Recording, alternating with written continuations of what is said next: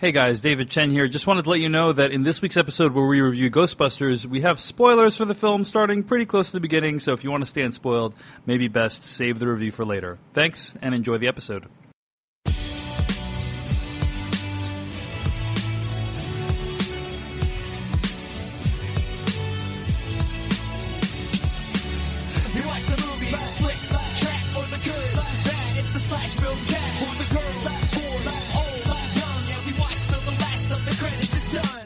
Hello everyone and welcome to the Slash Filmcast, the official podcast of SlashFilm.com. I'm David Chen and with me are Devindra Hardawar. and Jeff Cannata. and welcome to the show, ladies and gentlemen.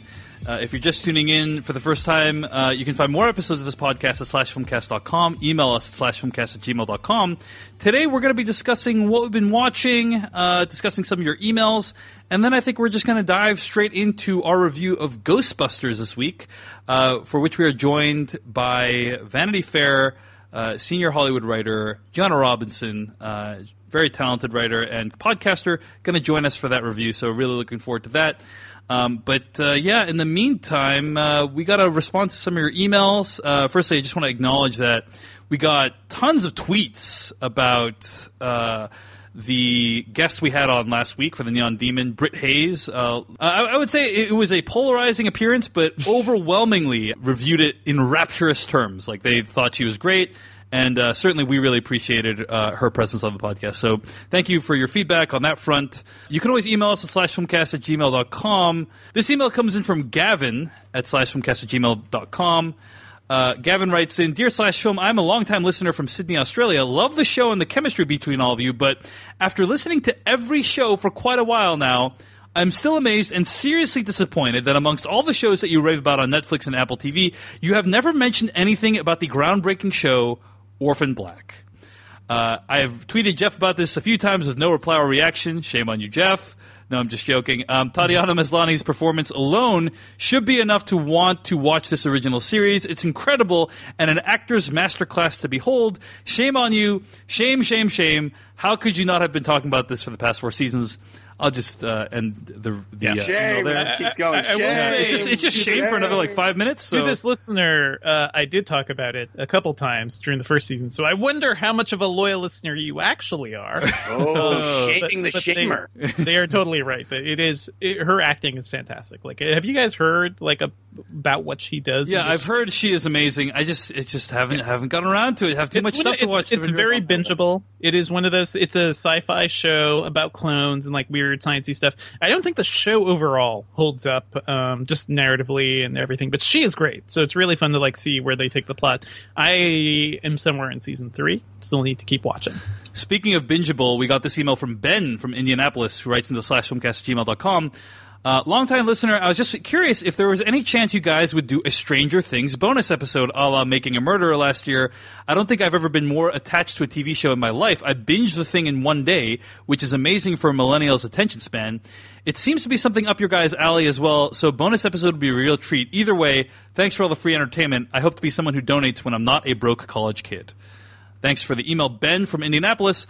Uh, Jeff Cannata and Devindra, I, I don't recall a single week in which I have received more tweets about a single TV show or film than this week about Stranger Things. I, I would say it's in the dozens of tweets we got. Hundred percent. I, I have gotten more people urging me to watch it. I, I have watched the whole thing. We'll talk about it in what we're watching. I've watched the Well, whole thing. I was going to segue into it right now, Jeff. So, Oh, well, good segue then. yeah, Wait, I know. I'm- So, I'm so yeah, we He's got. just setting it up, Jeff. Come Yeah, on. Yeah. So I, I mean, we got so many tweets, and uh, Jeff, you finished the whole thing. Devindra, how many eps are you in? I am. I think I'm like halfway through. I'm on episode five or six right now. Uh, I am There's halfway. eight, there's only eight of them. Yeah, So- there's Yeah, only eight yeah. episodes, so it's very, it's very bingeable. I am uh, halfway through episode two, so I finished the pilot. Just wasn't able to get through the second episode for time reasons, uh, scheduling reasons. But uh, yeah, Jeff Cannata, you've watched the whole uh, series, Stranger Things season one on Netflix right now, and uh, what did you think of this show?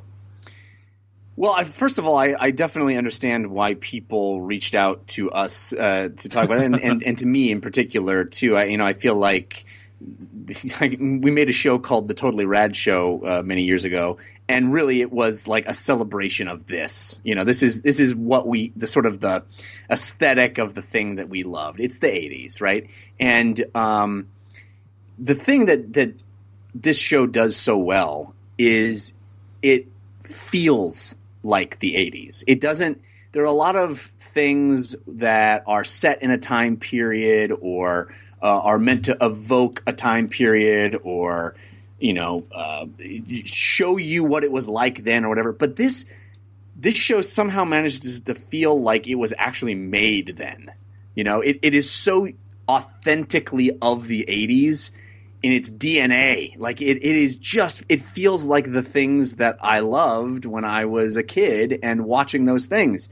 It Uh, is sort of- Everything except for the look, I would say. When I say Yeah. the look, I mean just the cameras that they use. Like the, it's, it looks pristine in a way that shows from the '80s It's- don't look. You know, Sure. Yeah, yeah. they didn't shoot it, looks on. V- like they didn't modern shoot show. it on VHS or anything like that. no, no, no. Yeah, I think it's it looks- definitely yeah. Watching it in 4K, you know, it's Yeah. not something that was possible. Oh, really, Jeff? You have a 4K TV? I didn't. I didn't know. Uh, it's, it's glorious, glorious, Yeah. David.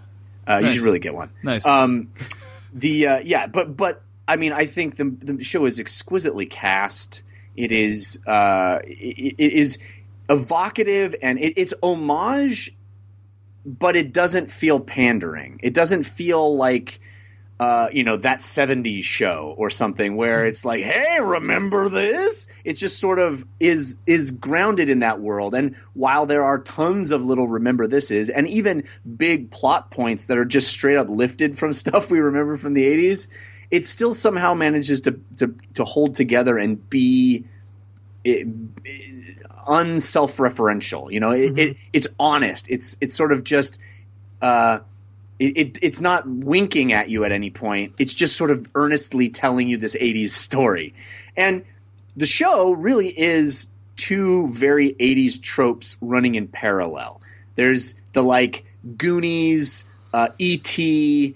by way of Stand By Me story with the kids.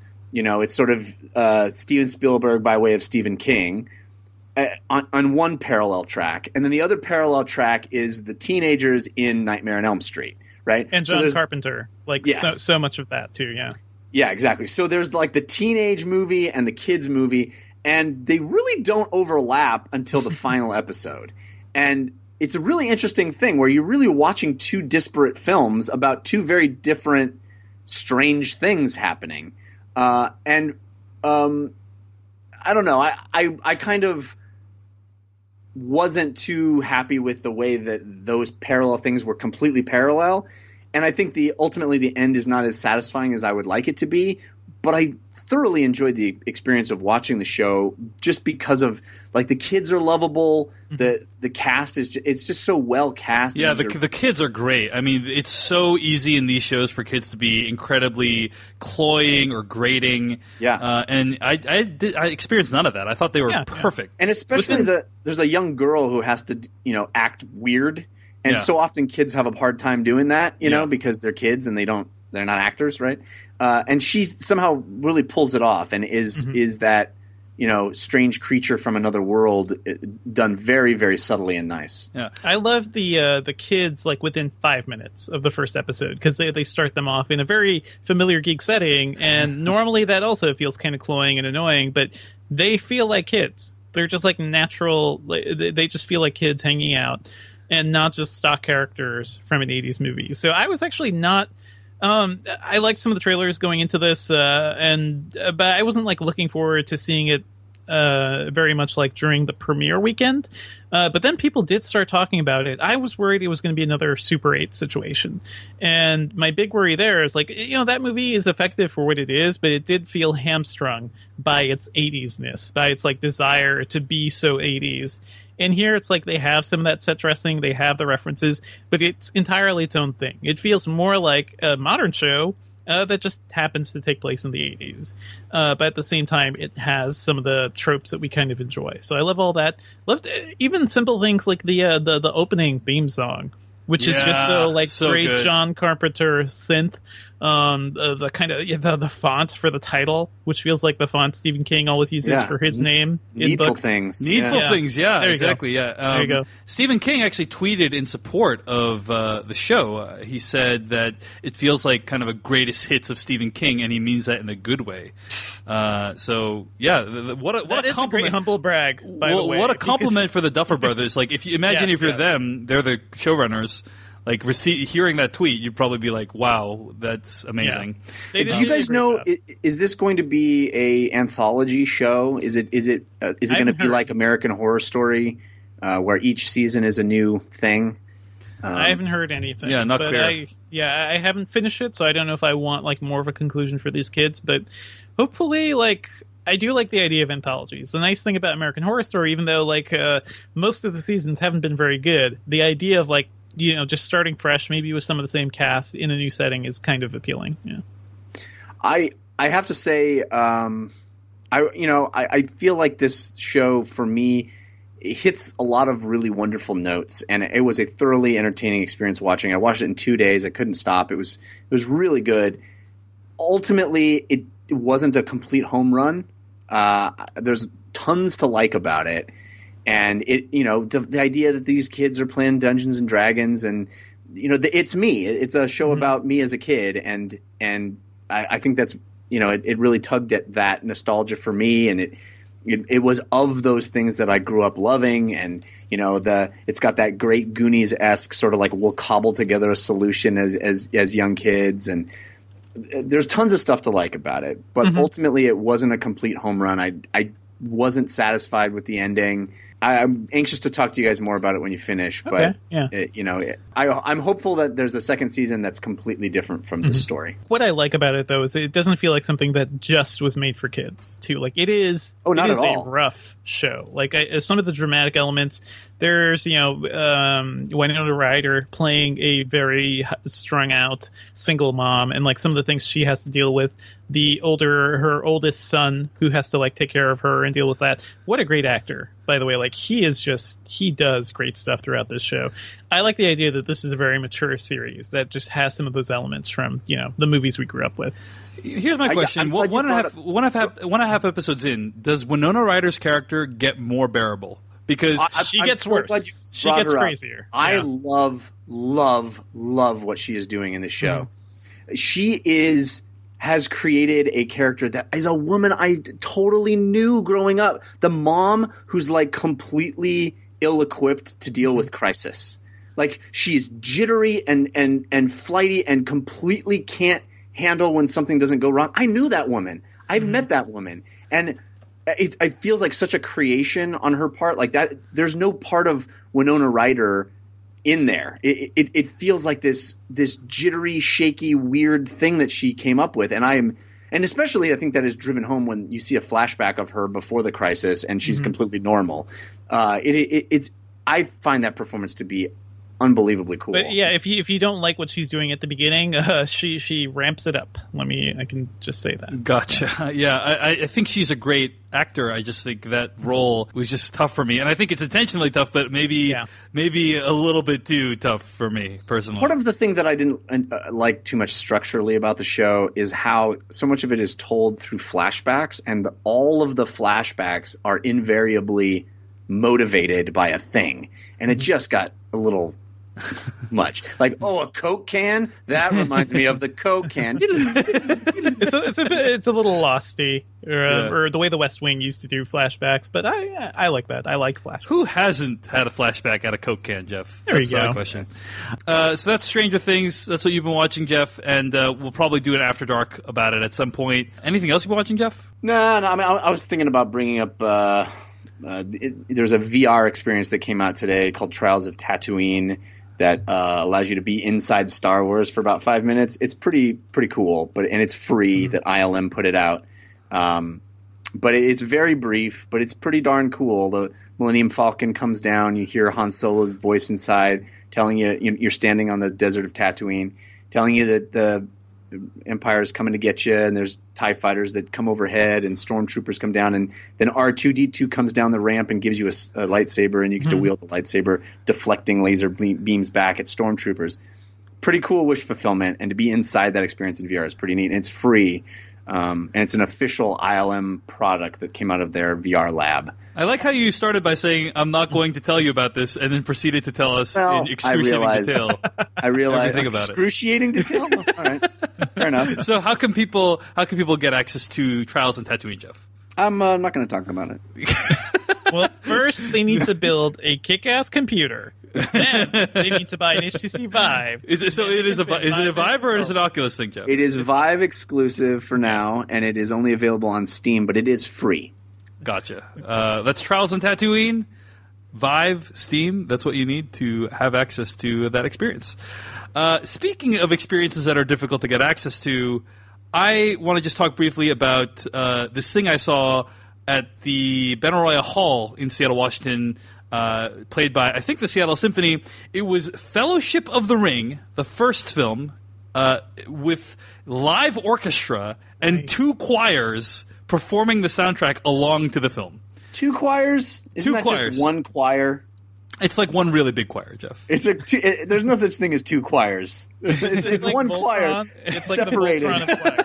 Okay. All right, Jeff. Whatever you want. Whatever you want.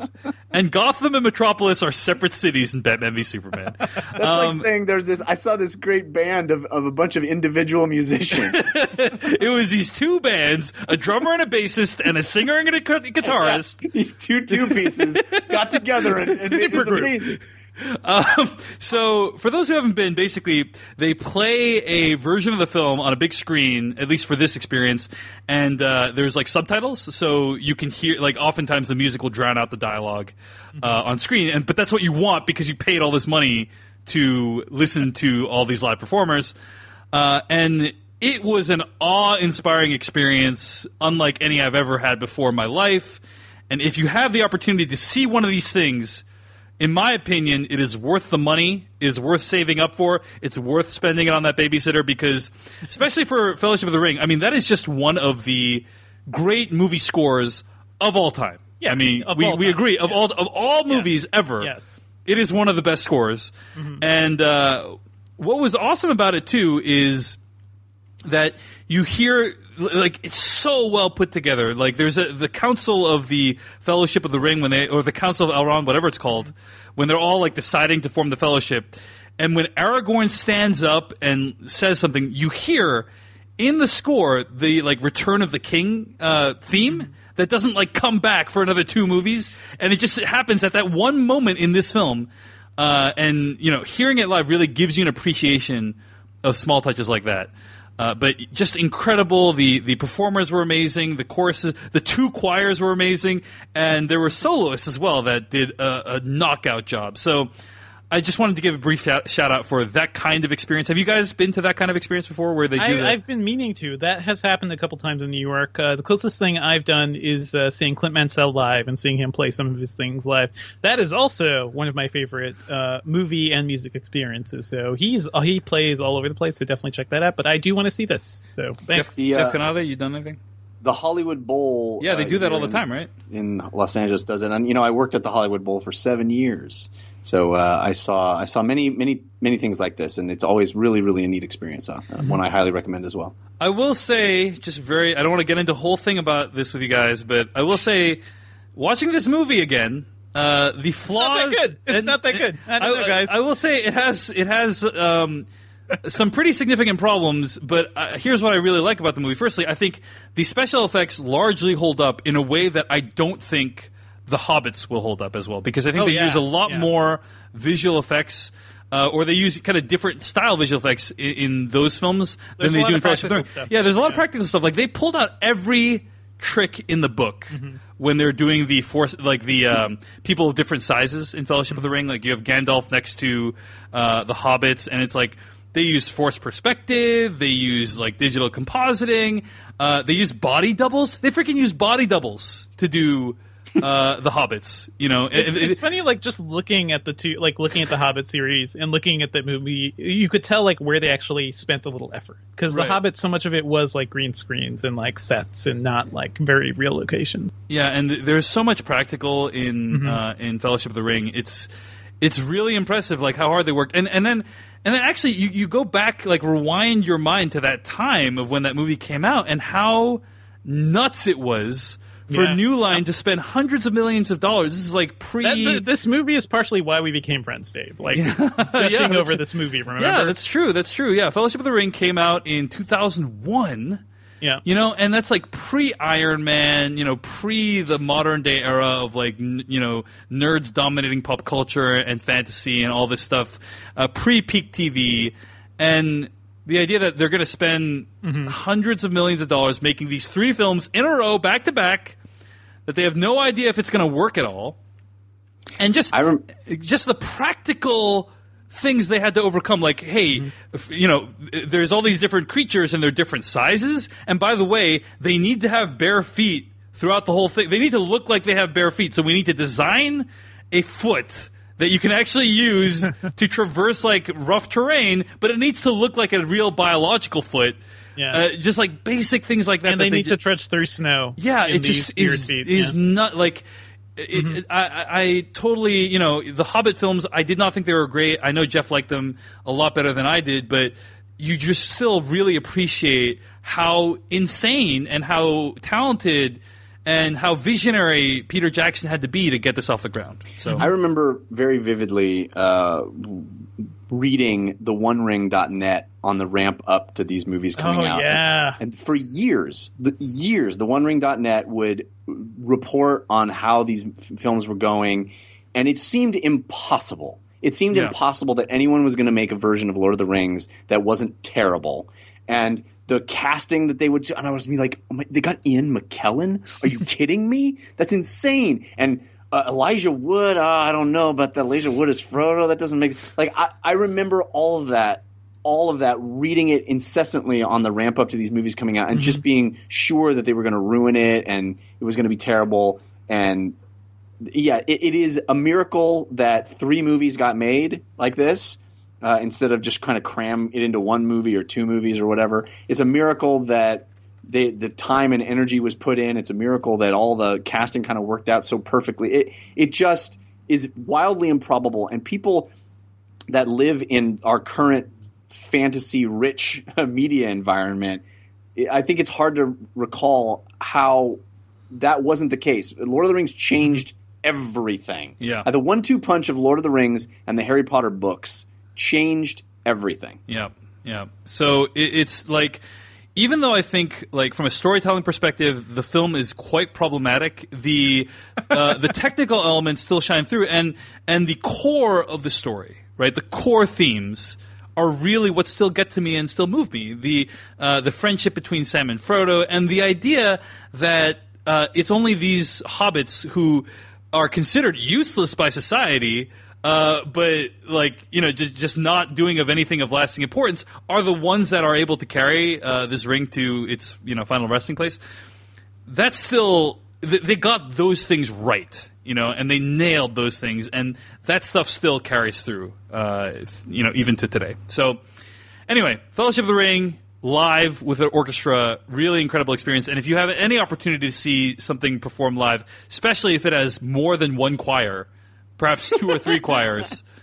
Really, the out. more choirs, the better. Yeah, there's a linear relationship between number of choirs and, and quality. In fact, if you can get a choir of choirs, you're really, you're really doing. You're well. really cooking at that point. Yeah. Other thing I just wanted to mention, The Night of, which is a, a mini series airing on HBO.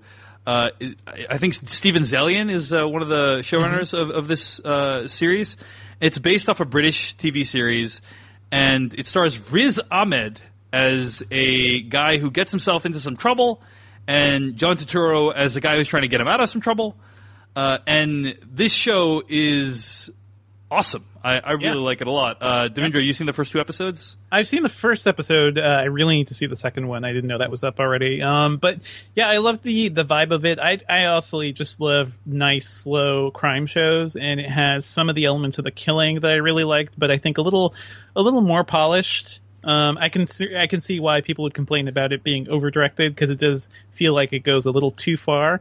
Uh, but I really love Riz Ahmed. I just love him in this. He's so Uh, great. I I've- mean, do you believe yeah. him as a college student? Because I think he is Yeah. thirty. He's over thirty years old in real life. He's a young looking dude. He looks He's- like a yeah. kid. I mean, in uh, in uh, what was the movie? The Gyllenhaal movie, uh, uh, Nightcrawler. Nightcrawler. In Nightcrawler, he was pl- also playing like a really young dude too, and a completely dis- different ethnicity. So, kind of love how brown people are just like so interchangeable. But he is fantastic. He is so like, um, uh, empathize like you empathize with him immediately and i think it's he has like these puppy dog eyes so he's like this good guy who's in a really bad situation and you you're rooting for him Yeah, and, Uh, and so the thing is, in, in the first episode, he, he d- he makes a series of increasingly bad decisions that are stupid, and yet at the same time, I could believe that that character would make those decisions. You know, and that's to that's to his credit.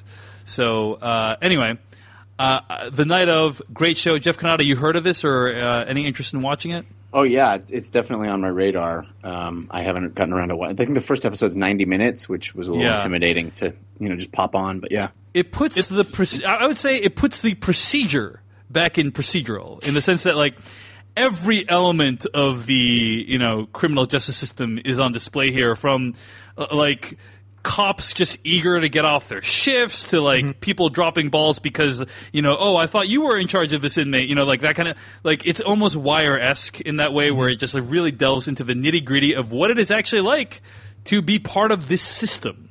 But I don't, I don't think it's very organic. Just from what I've seen of the first episode, it's uh, you can definitely see those scenarios, right? Where the where they can come back and be like, "Oh, what do you do with this evidence? Uh, why why did you take the prisoner, not me?" and it does feel like they you see them setting up the pieces for them to knock down later in a trial or something. Um, but I I love the vibe of it, and I'm a you know as listeners would know, I'm a sucker of drawn out crime shows. So yeah, Yeah. I'm all for this. That's the night of. It's on HBO right now. Before we move on, got to read this email from Pappy in Dallas.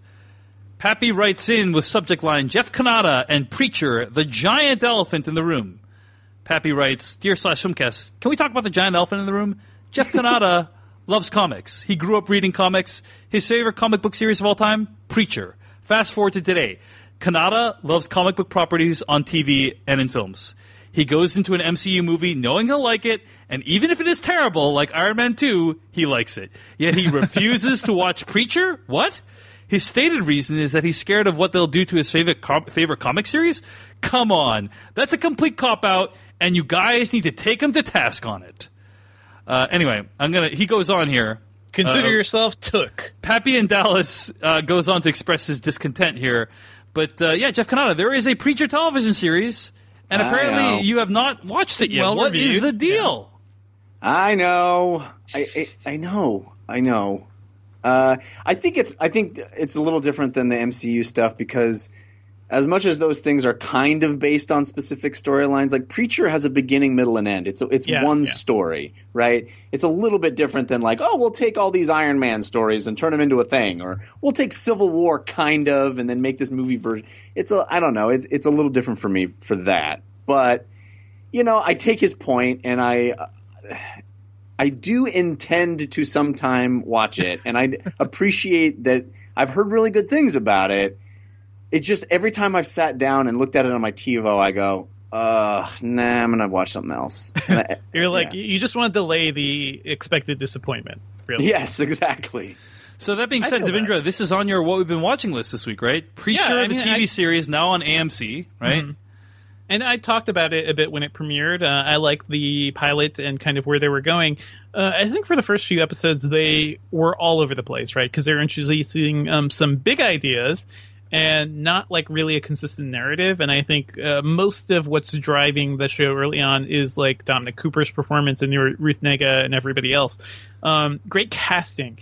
Uh, there was an episode a couple weeks ago uh, that has, I think, one of the most creative and inventive fight scenes I've ever seen in television. And it, overall, like, it's a really fun episode that goes from some really dark places. So you probably know what I'm talking about.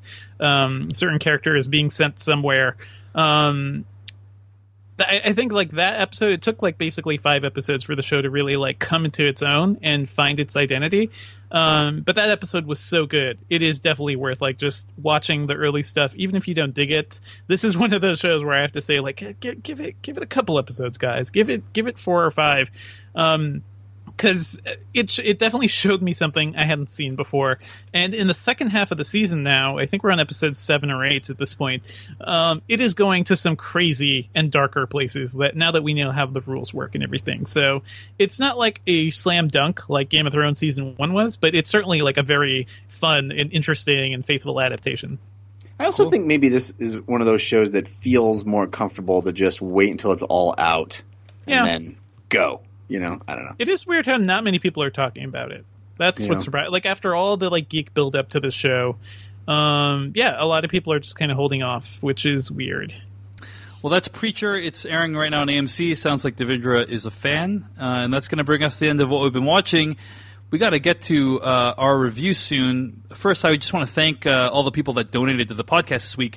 Hannibal Odisho from uh, San Jose, thank you so much for donating to this podcast. If you want to support what we do here on the Slash Filmcast, go to slashfilm.com, click on the Slash Filmcast tab, use the PayPal links on the side of the page to contribute. Uh, before we move on, Devindra Hardawar, there was a news story that happened last week that we did not mention and that uh, we felt really bad about not mentioning, right? Uh, a very beloved filmmaker passed away uh, last week, and uh, I, I- I think he was one of your favorites, right? Uh, Abbas Kiarostami? Kiarostami, yeah, we reviewed um, Certified, Copy, yeah. back in great, 2010. Great film. Jeff, have you Great seen Certified? Po- have you seen Certified I have Copy? not. Oh, I think I think it's something you would enjoy. It'll Um, break your heart. Like it is, it is a walking and talking romantic movie similar to like the Before Sunset and everything films, but it, it will with also a break twi- your with a twist. Yeah, it, Yeah. it is. It goes all over the place. He is. I mean, he, he. I've seen a lot of his films. I respect his work so much. Um, he died recently, and it's it's it's terrible to see like he's not going to be making any more things. I, I just think he's had such an influence with some of his early films. Uh, Close Up, uh, which is a film that I think kind of uh, pushes the narrative between like uh, documentary and traditional narrative too.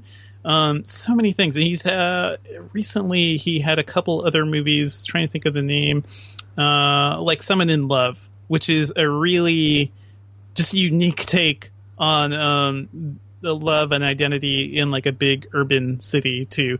He's a fascinating director. He's influenced so many people, and just want to say I'm sad to see him go. So many of his films are easily available though. Like I think all of his early stuff, which is on Criterion, are available through um, Hulu right now. And Certified Copy is probably streaming somewhere. It was on Netflix forever. Uh, see that movie. That's a good introduction into his style um, and it's it's it's just so fascinating. He is one of the most humane directors out there. I, I can't think of anybody who directs relationships and drama between people like him. Thank you for sharing that, Devindra. Mm-hmm. And uh, yeah, thanks to the people who tweeted and wrote in about uh, that. We really appreciate it. And uh, yeah, great filmmaker. Uh, like many talents this year, gone too quickly, um, and he will be missed. On that note, let's get on with the show and get to our review of Ghostbusters. It will haunt you every night. Whatever it is, no one should have to encounter that kind of evil. Except you girls, I think you can handle it. Oh, oh, good. Thanks. We have a gift. We see what no one else is willing to see. We do things others can't do. Ghostbusters. If there's a paranormal problem, we're the ones to answer the call. Hello. That's the most beautiful thing I've ever seen. That was from the trailer of Ghostbusters, the newest film by director Paul Feig. It stars Kristen Wiig, Melissa McCarthy, Kate McKinnon, and Leslie Jones. This is a slash filmcast joining us today. Uh, she is the senior Hollywood writer at VanityFair.com. She's also my co-host on the enormously popular Cast of Kings podcast. Joanna Robinson, welcome back to the slash filmcast. Joanna, how are you doing today? I am delighted to be here for this momentous pop culture occasion. Yes, well, welcome. Thank Uh, you. And uh, yeah, we, we reserved this slot for you months ago, so I'm glad this is finally going down. Uh, so today we're reviewing Ghostbusters. Gonna read the plot summary from IMDb. Following a ghost invasion of Manhattan, paranormal enthusiasts Erin Gilbert, Abby Yates, nuclear engineer Jillian Holtzman, and subway worker Patty Tolan band together to stop the otherworldly threat. So, who would have thought, ladies and gentlemen, that when Ghostbusters remake was announced with four incredibly talented comedic uh, actresses as the title roles, that it would become the locus of a major culture war? There were inklings of this. Um, if you'll remember several years ago, even before like news of this actual remake uh, was confirmed, right? There there were rumblings that oh my god, they're going to be women Ghostbusters, or at least Well, women it- along with the team, and people were freaking out even then. also, you know, it's just the latest in don't make my superheroes black, don't Yeah, make my yeah. this that. Reactionary fandom Yeah. garbage. Yeah. Uh, so uh, before we get into all that that we just referenced, why don't we talk about our feelings on the original Ghostbusters films? And I guess it, it is a franchise. There's other things other than films, right? There's uh, an animated series. There's video games. Many animated series. There's actually, I think, a, a documentary called Ghost Heads that's about all, all the different activities that the Ghostbusters have spawned over the years. Like people have chapters all over the country. Uh, so it, it's not just two films, but for the purposes of this uh, film podcast, let's talk about the films uh, and our feelings towards them. Uh, let's start with you, Jeff Cannata. I have a feeling you were a fan of uh, the Ghostbusters films. Yeah, I mean, I I uh, was right in the right age to make Ghostbusters mean a whole lot to me. Uh, it was at a time when there wasn't a ton of fantasy out there, and to have a fantasy concept that was as original and interesting as Ghostbusters, married with four main actors who are as charming and hilarious. Well, I shouldn't even say four. The whole cast. I mean, Rick Moranis, Sigourney Weaver, the the whole extended cast of of the film is you know makes up my childhood in a lot of ways. And uh, there is probably no movie. I'm trying to think if there's any movie I quote more often than the first Ghostbusters. I don't think that's true. I, I it's part of my everyday vernacular. Um, someone asks if you're a god, you say yes is a mantra I say all the time. Uh, I mean, uh, there are countless. I mentioned this It's recently. that endlessly quotable, right? That's Yes. just one of the things about that movie. Yeah. the the whole premise for the Totally Rad Show openings began because I said uh, this illustrious meal you see before you represents the last of the petty cash. uh, one time while we were eating, right? The, it, it, it is uh, it is in, intertwined in my very being. I love that movie. It is probably alongside Princess Bride, probably my favorite comedy ever, which is saying something because you know. Monty Python and, and Mel Brooks and uh, all there's many many many great comedies out there, but because it hit me at just the right age, Ghostbusters means a whole lot to me. How about you, John Robinson? Your thoughts on the original Ghostbusters films? This is so interesting because I feel like the ghost for part of this podcast the ghost bros are going to embrace me and for part of the podcast they're going to reject me and this is this is the part where they reject me um i love ghostbusters a lot but i recently rewatched both one and two and i actually think two is a superior movie. I really i know i know guys i know. I really love ghostbusters 2 i think it's um i think it's better use of harold ramis of rick moranis. Um i love peter macnicol. I love the goo stuff um, I love the Statue of Liberty dancing. I know this is a deeply unpopular opinion. They're not, they're not as unpopular as I thought because I put it on Twitter every weekend. And a lot, there are a lot of Ghostbusters 2 lovers out there in the shadows who are Yeah. afraid to speak their truth. But Well, I don't think they're uh, afraid to speak their truth. I got shouted down when I said Ghostbusters 2 already screwed the franchise.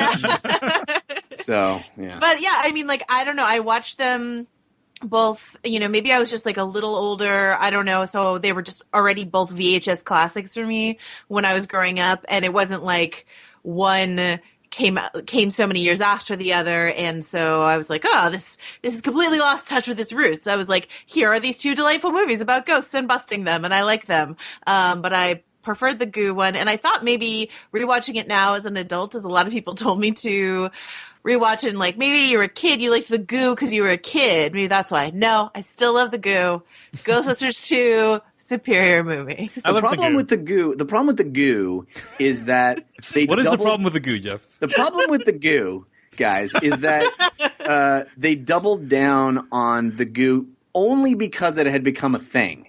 Like it's it's it's exactly what's wrong with sequels in general. It's like the thing that became part of the zeitgeist. They made the whole movie about that thing, and it, and that's what really bugs me about that. There's also Vigo. Vigo is a lot of fun. Vigo's great. The Carpathian?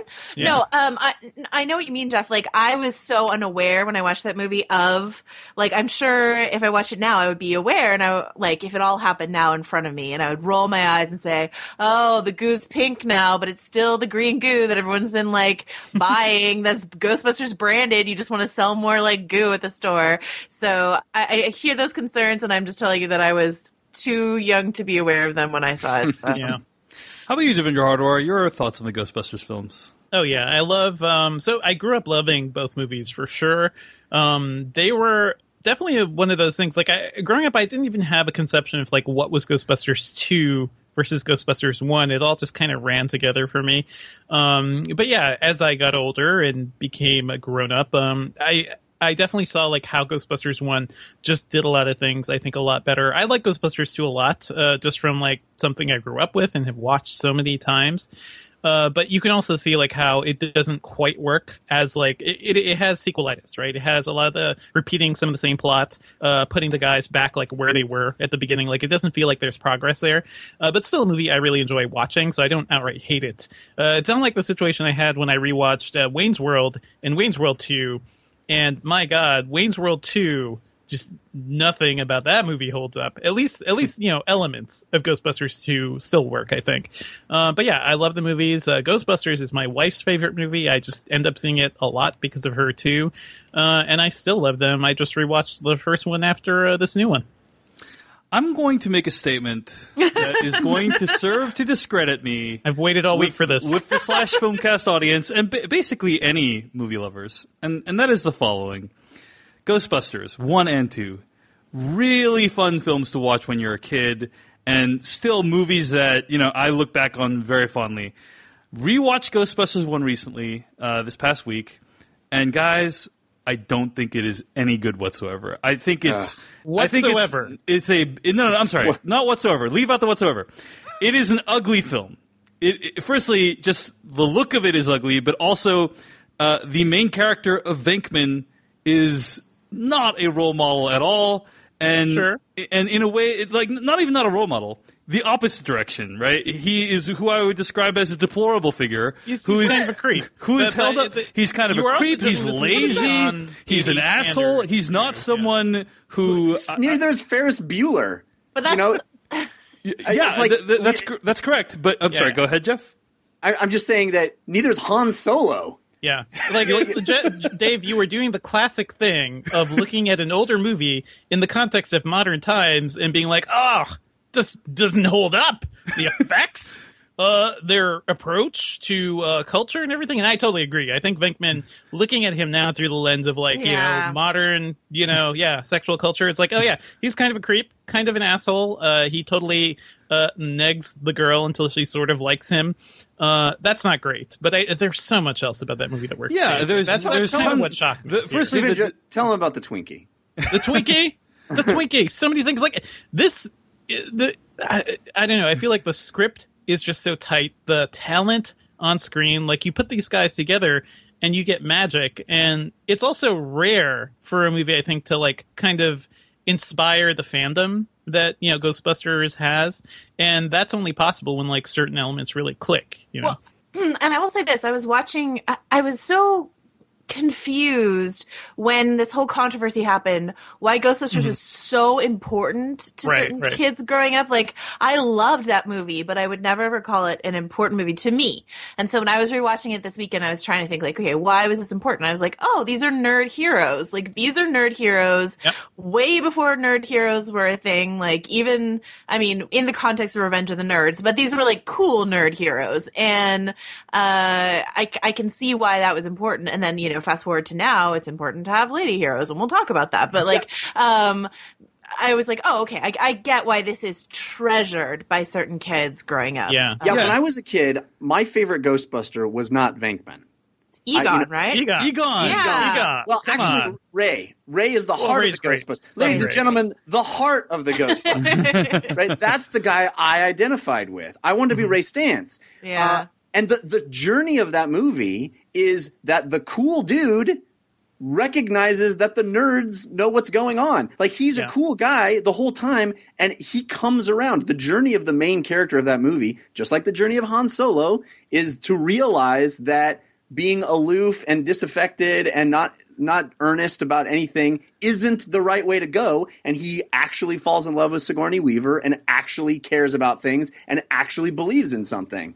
So it, it, is completely uh, you know, in, in opposition to your your you know position Yeah. on it. So tell us more, Dave. I want to. I want to know Yeah. more about why you think what you do. Well, let me just say there's many things I love about the original Ghostbusters as well. Like, uh, just firstly, the, the concept of it is pretty uh, amazing and it's still something that clearly resonates today.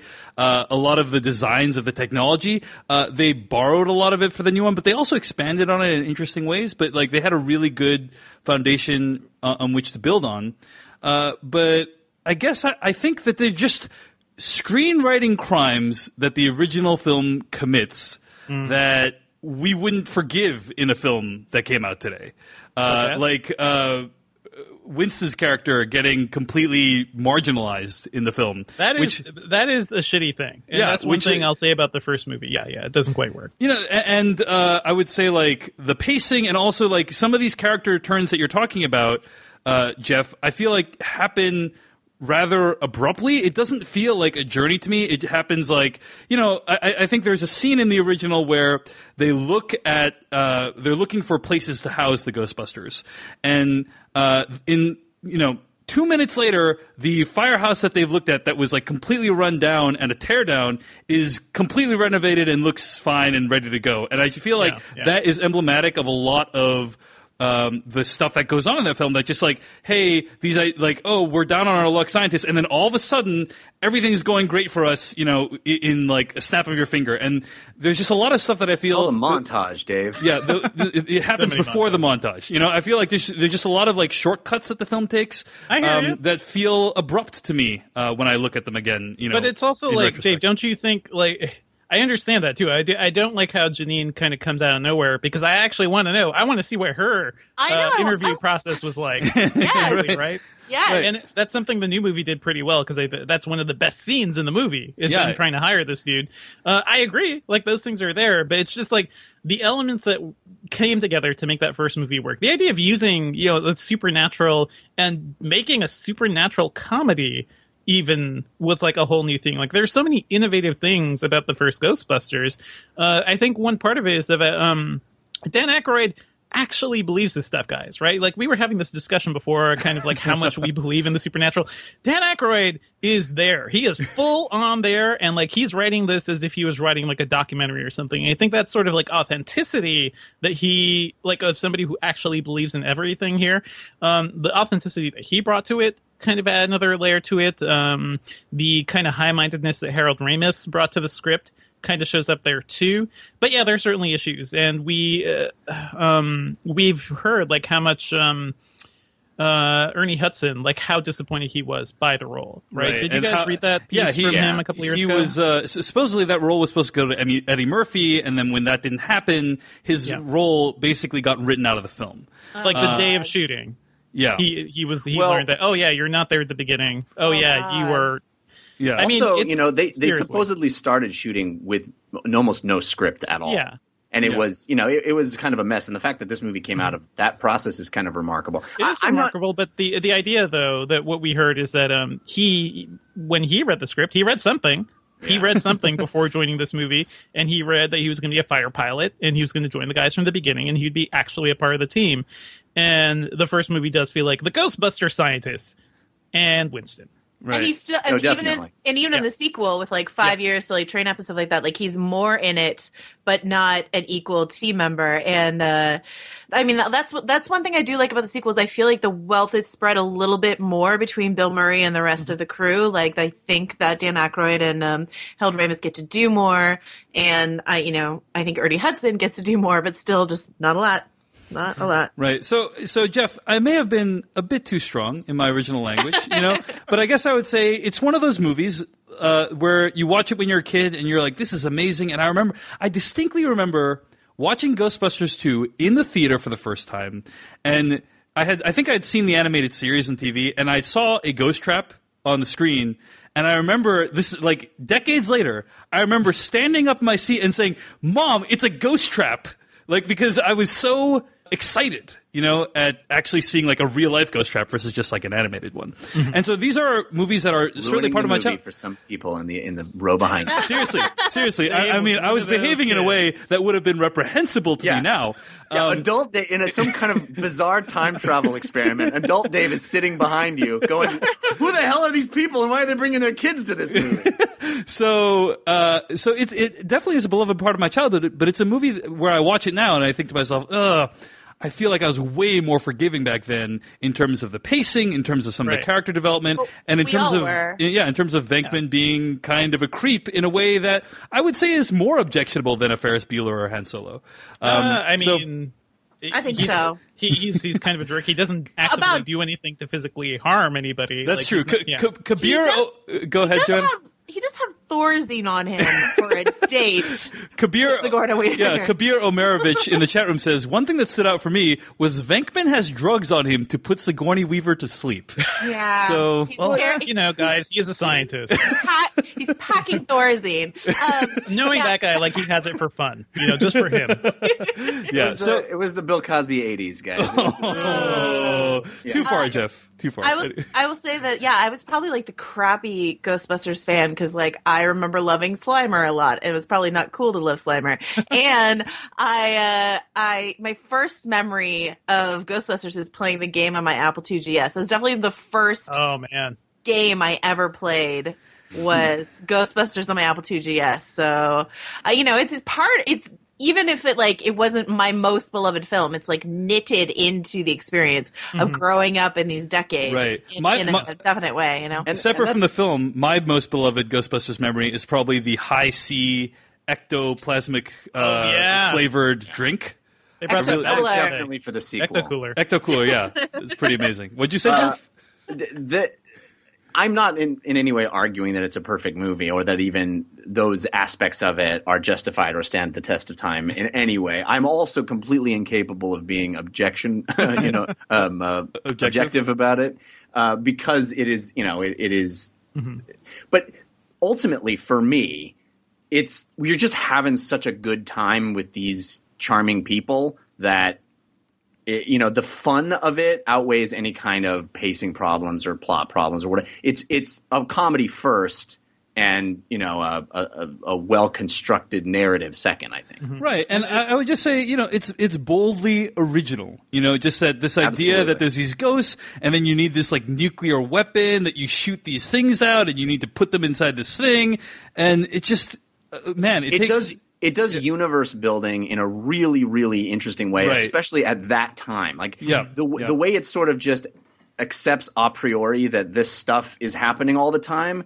and and now we're just sort of working class blue collar dudes dealing with it is so much more interesting than the other direction, which is you know a super secret government, you know scientists, and we ha- making it seem extreme or or um, super out of the ordinary. It becomes mundane really quickly in the movie, and I think that's what's so fun about it. right for sure. right. And Dave, I take issue with you saying the movie is ugly, uh, because oh, my, really that some of the effects definitely don't work. A lot of them are just like yeah, 2D. Uh, some of the backgrounds are like 2D matte paintings, which I, I think look really good. The the uh, actual effects of the proton packs look like they're just drawn onto the screen. But like, dude, like they they created a whole new special effects studio just for that movie, just to make special effects for it. Yeah, because uh, it- ILM was like the only one around Right. back then, and they were kind of busy. Like they were doing a lot of stuff in the 80s. Um, so I- like, I'll yeah, say the special there- effects were very hit, they're very hit or miss. How about that? There- yeah, there are some of them really are love. Great. some of the the ghost skeleton- stuff, yeah, this ghost skeleton Oh, stuff yeah. is great. Skeleton cab driver. Yeah. Come on. That The whole the giant whole set for the top, the giant dogs. The, even though they look not great when they're moving, I like the concept of it. The whole set for the uh, the top of the apartment Yeah. building, which is like you, you're trying to imagine like looking into the void of like the world of a god or something. And yeah, that's that's kind of a hard s- thing to visualize. And I think it, it did a really fun job of it. And those images, so many images from that movie are just like imprinted in my mind. Like uh, that's uh, to me that's powerful filmmaking. The burnt, crispy marshmallow at the end that people have to break out of is so Yep. great. It's so great. Rick Moranis uh, trying to get help from the uh, the you know snooty dinner people. Like, come on, th- this movie is filled of classic sequences and scenes like that. Can I just say that that's the only callback in the new movie Yes. that worked for me? Well, it's it's too bad that we've run out of time and we can't talk about the new movie. But uh, It's all done. It's all see you although, guys next Dave, week. All right, Dave, I let's- thought you had questions about the uh, the ghost blowjob scene. uh, and that is certainly a topic to uh, to discuss. that will be an after dark sequence. I think. Oh, it made me we should talk watching your your uh, Periscope? on that made me so angry, Dave. I wanted to just like teleport over there and explain. It's so in, it's so it's a friggin' dream sequence. Yes, yes, yes. Yes. It's, a, it's a dream sequence, but still disturbing nonetheless. Was there It's really disturbing, but it's disturbing because that is the level to which this guy is. Like, it's it's not disturbing because ghosts would do that. It's disturbing because this is what's in this guy's psyche. Right. I agree. You know, but like I- that, I really hate that blowjob. Well, don't hate. That's too strong. I just, it doesn't work for me at all. I don't think It's, it's, it's funny. at a, it doesn't Oh, work. Like I don't it's think weird it's good. totally. I agree. But- it shouldn't be in the movie. the gag in Ghostbusters 2 where they basically imply that they're fucking the goo, uh, that does work for me. I think okay. that's All right. Let's funny. let's let's get to that. Let's get So- to that. Um, but yeah. So Joanna. No, in, in Ghostbusters 2, I was talking about. Oh, gotcha, gotcha. Yeah. Yeah. So, Joanna, I know that um, uh, on our other podcast, The Cast of Kings, that uh, you often need to take on the slings and arrows of uh, internet commenters, which, by the way, have you know in some way influenced the rollout of this movie. Um, so. Going into this movie, like, what were you hoping for, and uh, and what do you do? You feel like the movie lived up to your expectations? This is what I'll say. I just wanted this movie to be good. Like, not, it didn't have to be great. I just needed it to not be terrible. That was like the, the bar it had to clear for me. At least give us that. Yeah. yeah, like I was like, please don't, please don't make me deal with this movie being terrible. That will be awful for me. Uh, and I think it was good. I didn't really like it very much. And, uh, and what's great about so many people liking it is that I can just say freely, I didn't really like it and it can just be my opinion and we don't have to worry about my gender. Well, we can worry about my gender, but like, you know, we don't have to like it like I like that we all have our different opinions on this podcast and we can talk about it and uh So, what elements it- did you not appreciate, Joanna? Okay, yes. Um for me the rhythm of the comedy never really clicked. Um I, I know a lot of people are coming out of this movie loving Kate McKinnon's performance and I love her so much on Saturday Night Live. Uh but I'm going to say a really snooty thing and say that I think a lot of people who are blown away by her in this movie haven't watched like all of her Saturday Night Live stuff. If you watch Don't like do this, Joanna. if you just I, I've I've not missed a single episode that she's been on. So. No, I'm not I'm this not is this is your new version of oh you haven't read the book. I'm not talking. I'm not talking. I'm not talking about ev- not all. Not all. Kate McKinnon fans. Hashtag not all Kate McKinnon fans. But I would say I'd say a lot of people who are writing think pieces about like, oh, how Kate McKinnon is this undiscovered Sure, sure. comedic genius, and I'm like, well, she's been amazing on Saturday Night Live for all these years, as Jeff and I both know, you know. And so like, like I don't think that she showed me anything in this movie that I didn't already know she was capable of, and in fact, I didn't think her delightful weirdness blended with the other three. Leslie Jones has never worked for me. I've also seen all of her Saturday Night Live work. She's never worked for me in any context. Um, then I just don't think it made good use of Melissa McCarthy and Kristen Wiig, who are both hilarious in other contexts, but don't really work for me here. I loved Andy Garcia. I love Cecily Strong. Um, I love, there's like a lot of things that I did love. And I really hated all of the cameos except for Annie Potts and all of the call and yeah. all of the callbacks. Like my the most egregious example to me is that whole sequence with Nate Corddry doing uh, graffiti on the wall of the subway station to get the Ghostbusters logo. It's so long. We all know where it's going. Stop it! Like it's not funny. So that bothered me, but. Um, that all makes it sound more negative than I really think, which is I would say I would give it a B minus C plus. Oh, also it didn't feel like like New York because it wasn't, and I think that's an important. Oh, yes. I, I do Yes. think that's an important thing for the You movie, you so. mean uh, Devindra? You don't eat Papa John's all the time when you're in New York? I do, and my Times Square somehow has like uh, Boston cobblestones on it. I don't know what's that's, up with that. That's true, and there's also lots of ads for Blu-ray and Crackle in uh, Yeah, in Times yeah. Square apparently as Weird. well. Uh, anyway, Jeff Cannata Your thoughts on the new Ghostbusters? Well, I people who have listened to this show or listened to last week's episode know that Peter Sciretta teed us up pretty well, lowering the bar. You know, he he came on and he, and he said he did not like it. And He actually also wrote an article at slashfilm.com called Why I Was Disappointed with the New Ghostbusters. Right. Oh, Because we really needed to hit that point home, I think. yeah. And I- oh, I- I was very worried. I was very worried uh, as a massive fan of the the concept. Uh, I and a fan of these four women. I think they're all hilarious. Well, I've never been that huge of a Melissa McCarthy fan. I think she's funny. I didn't love Spy. I, you know, I haven't loved all her movies, but you know, when she's good, she's very good. But the other three, I just think the world of. Um, and I wanted this to work, and I was really worried that it wasn't going to. And I laughed my ass off in this movie. I will venture this, you guys will probably shoot down this idea, but I have a theory.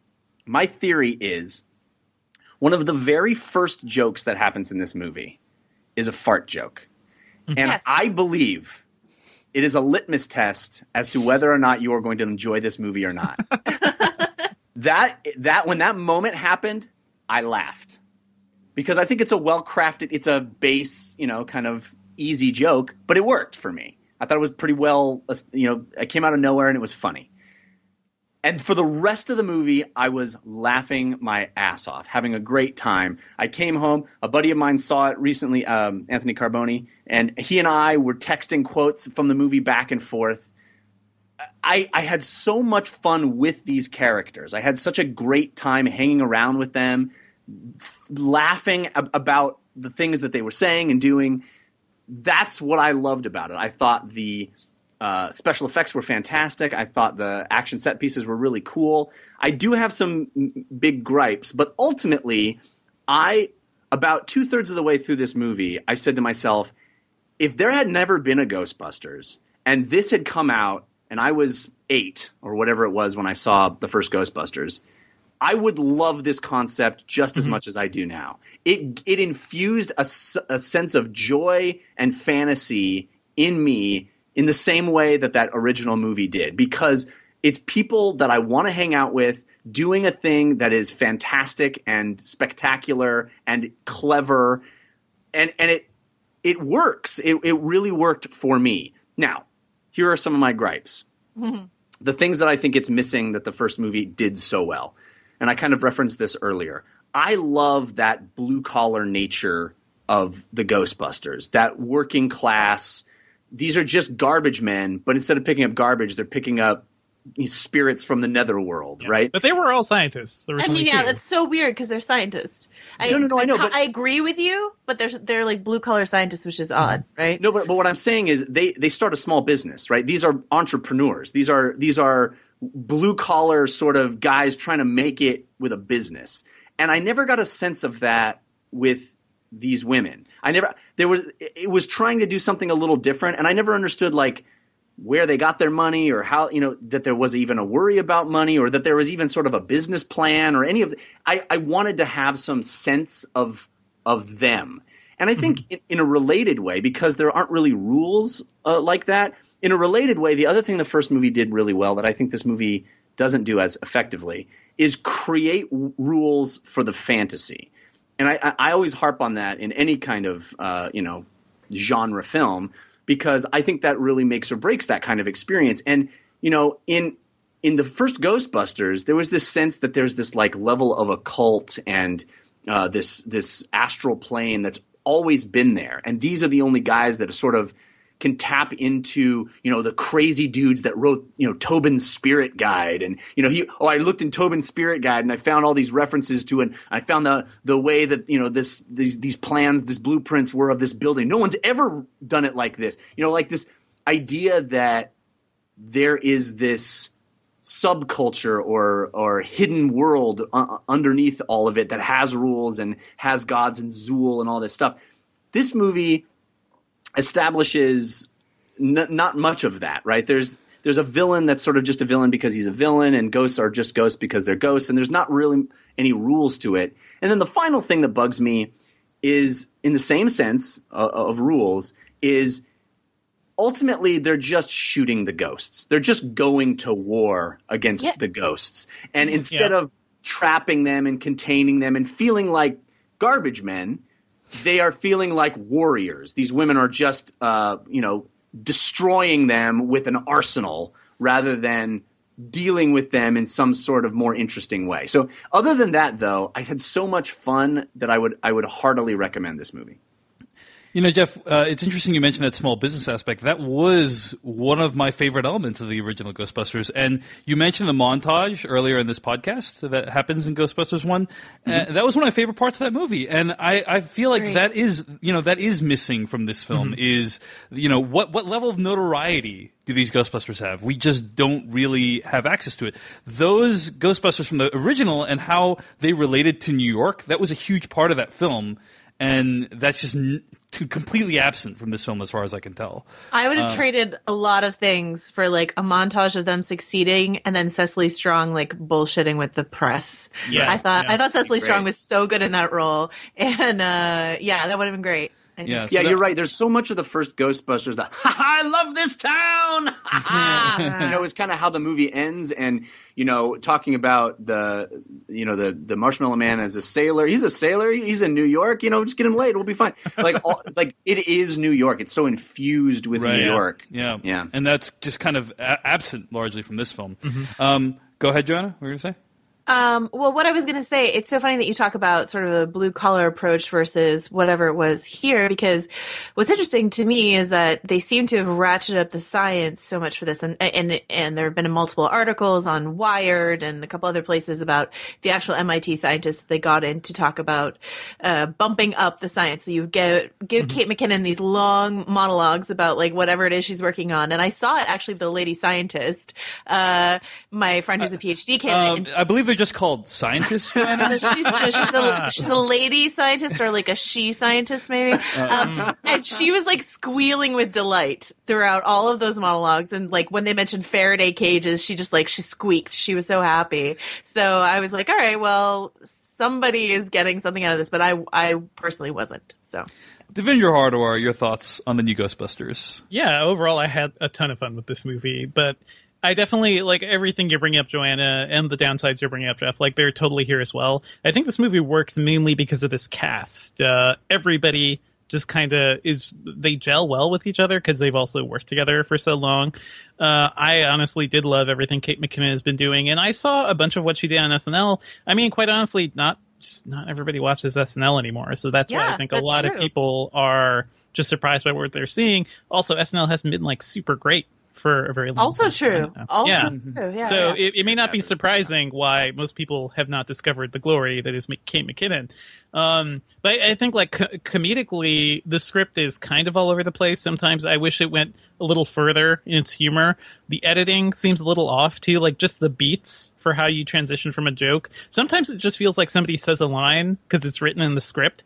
And we pause for a minute for a second for no reason, and then we jump to the next scene. Like there, there isn't much of a continuity or energy to the film, and I wish like that's something I think like maybe if uh, if they had a little more time to work on it, uh, maybe brought in another sk- screenwriter too, because I think uh, who wrote this? It was uh, Katie Kate- Dippold. Kate Dippold, yeah, yeah. with Paul Paul- Feig, and yeah. she also wrote The Heat with them, and I felt like kind of the same way about that movie. Right, there were a lot of things I liked about it, uh, but it just it was like tonally all over the place and didn't quite like have a consistent tone, I guess. Uh, but for you know what it is that works. Um, mostly these actors, mostly these situations. I love seeing them like put the team together um in many ways like even better than the first movie right like dave you were complaining about how they just like oh man all of a sudden they're in this firehouse uh even though they're like supposed to be like small businessmen with not much money they somehow got this firehouse ready and here uh they go see the firehouse and they hear the rent it's like oh fuck you like no Which, by the way, happen. that you know that rent is a bargain in New York City. Like the the number they got quoted, it was like 25,000? Yeah, twenty five thousand a month. That is A a, bargain For for, what, sure. what they were getting. So Um, what's funny is in the 80s, like that firehouse was in like the a shitty neighborhood, like, Right. and now that neighborhood is super nice. So all of a sudden, you know, yeah, it's it's much more expensive. So I like the fact that oh, they're stuck like working above a Chinese you know restaurant because they couldn't afford anything better. I think there's there's a little more of a scrappiness to what they have to do, but at the same time. they're trying to be more high-minded about what being the Ghostbusters are. Right? They kind of they reluctantly came to the Ghostbusters name the because Kristen Wiig's character wanted it to be the long scientific name before that. And uh, one thing that was kind of weird too is that they were just like weirdly compliant with the government. Like whatever the government wants, they're like, "Ah, all right, like, um, yeah. uh, Cecily Strong's character is like, oh yeah, we're we're gonna kind of paint you as bad guys, and they're like, okay, all right, let's let's do this. Uh, in the first movie, like one of the villains is the EPA, like that is Yeah. like anti-government 80s, and it's kind of childish, but because they are dealing with all this like weird unlicensed nuclear technology, uh, but at the same time, like there there's a spunkiness to what they were doing and their resistance to authority. Whereas here, they seemed weirdly compliant, even as like the mayor's office consistently like shat on them. And that's like one of those things. I wish like they gave the characters maybe more of a backbone to kind of stand up for what they wanted to do, or I don't know, maybe had a better sense of what they wanted to do. Um, but yeah, I think the idea of location is an important one because the both Ghostbusters, uh, the originals, are very New York movies. Like New York is part of the DNA of those movies. And I know uh, some of the sets were in L.A. I think the uh, the lower library set and some of the stuff in Dana's apartment, like that was those were all big LA things. But most of those movies in New York, and you kind of felt it. You had those locations here. Most of the movie is definitely shot in Boston. They have some exteriors in New York, and it's really weird. Like clearly somebody else driving, you know, the uh, the car around to get those exterior shots, and then you cut to a scene where they're clearly not in a New York building or something. Uh, so those things, I just felt like they hurt the identity of the movie. It didn't feel as consistent. At the same time, yeah, I had a lot of fun with it. The kids in my audience uh, really seemed to enjoy it too. So I did come off with, yeah, I'm mostly positive on this thing. Oh, that reminds me of a, of a wonderful anecdote. Uh, the the screening that I attended had uh, it was an early screening, but they evidently got some um, Ghostbusters cosplayers to come, and uh, there were there were four guys all in their you know full authentic Ghostbusters uh, attire, and they were standing at the front of the movie theater, and just the general audience was walking through, and little kids were walking up wide eyed, and this little boy walked up and uh, and it was like, and he was like, "Whoa, whoa, what's that?" And mom's like, "Oh, look, it's a Ghostbuster." And he goes, "Oh, that's not a Ghostbuster. The Ghostbusters are girls." nice. Yeah, I I, mean, was like, "Awesome." All the anecdotes I've heard of little girls, I mean, little boys too, but like little girls who, um, yeah, I think they call them lady children, um, they- uh, who, like, who, love, who love this movie. That matters a lot to me. I think For that's sure. really important and cool. So. Yeah. Uh, one one other thing I want to bring up, uh, we did worry about what we were seeing from Leslie Jones's character in the trailers, and they were talking. eh, We were hoping that maybe she'd be a little more complex or something in the movie. It did kind of disappoint me that they did. uh, They they almost repeated the Winston scenario. It took uh, 45 minutes for Winston to appear in the first Ghostbusters. Uh, they get to Leslie Jones' character much sooner, but at the same time, she is it's sad to me that she's not on the same level, like as a character in terms of what they're writing. Like everyone is a super cool scientist or physicist or something, and uh, she's an MTA worker and just doesn't have like the same level of status. And I don't know. I feel like you could do more with it, right? This is fantasy. You could write whatever the hell you want, Right. Um, to make it a little more equal. At Her the same time, superpower like is supposed to be like knowing historical New York locations. Also streetwise, because yeah, Well, well, no, not the streetwise, but like like that she's supposed to know like the history of the buildings Right, and stuff right. like that. there but, are other ways to do that for well, sure. The, with the the, fact that it's like the one black character is Yeah. not a scientist again is you know anyway. She But does have is- some of my favorite lines in the movie, though. She is very funny. I thought. I also think they give her a lot more backstory this time than the original does. Like the original does for that character. Well, he that's had nothing. the non-scientist. Yeah, I mean, she has a backstory in this. She one. has a backstory. Yeah. She has a couple scenes before the Ghostbusters, and we see her doing her job. Winston just kind of appears out of nowhere, and he's a guy who needs a paycheck. So yes, it's an improvement in that respect. But uh, yeah, I would have liked a little more.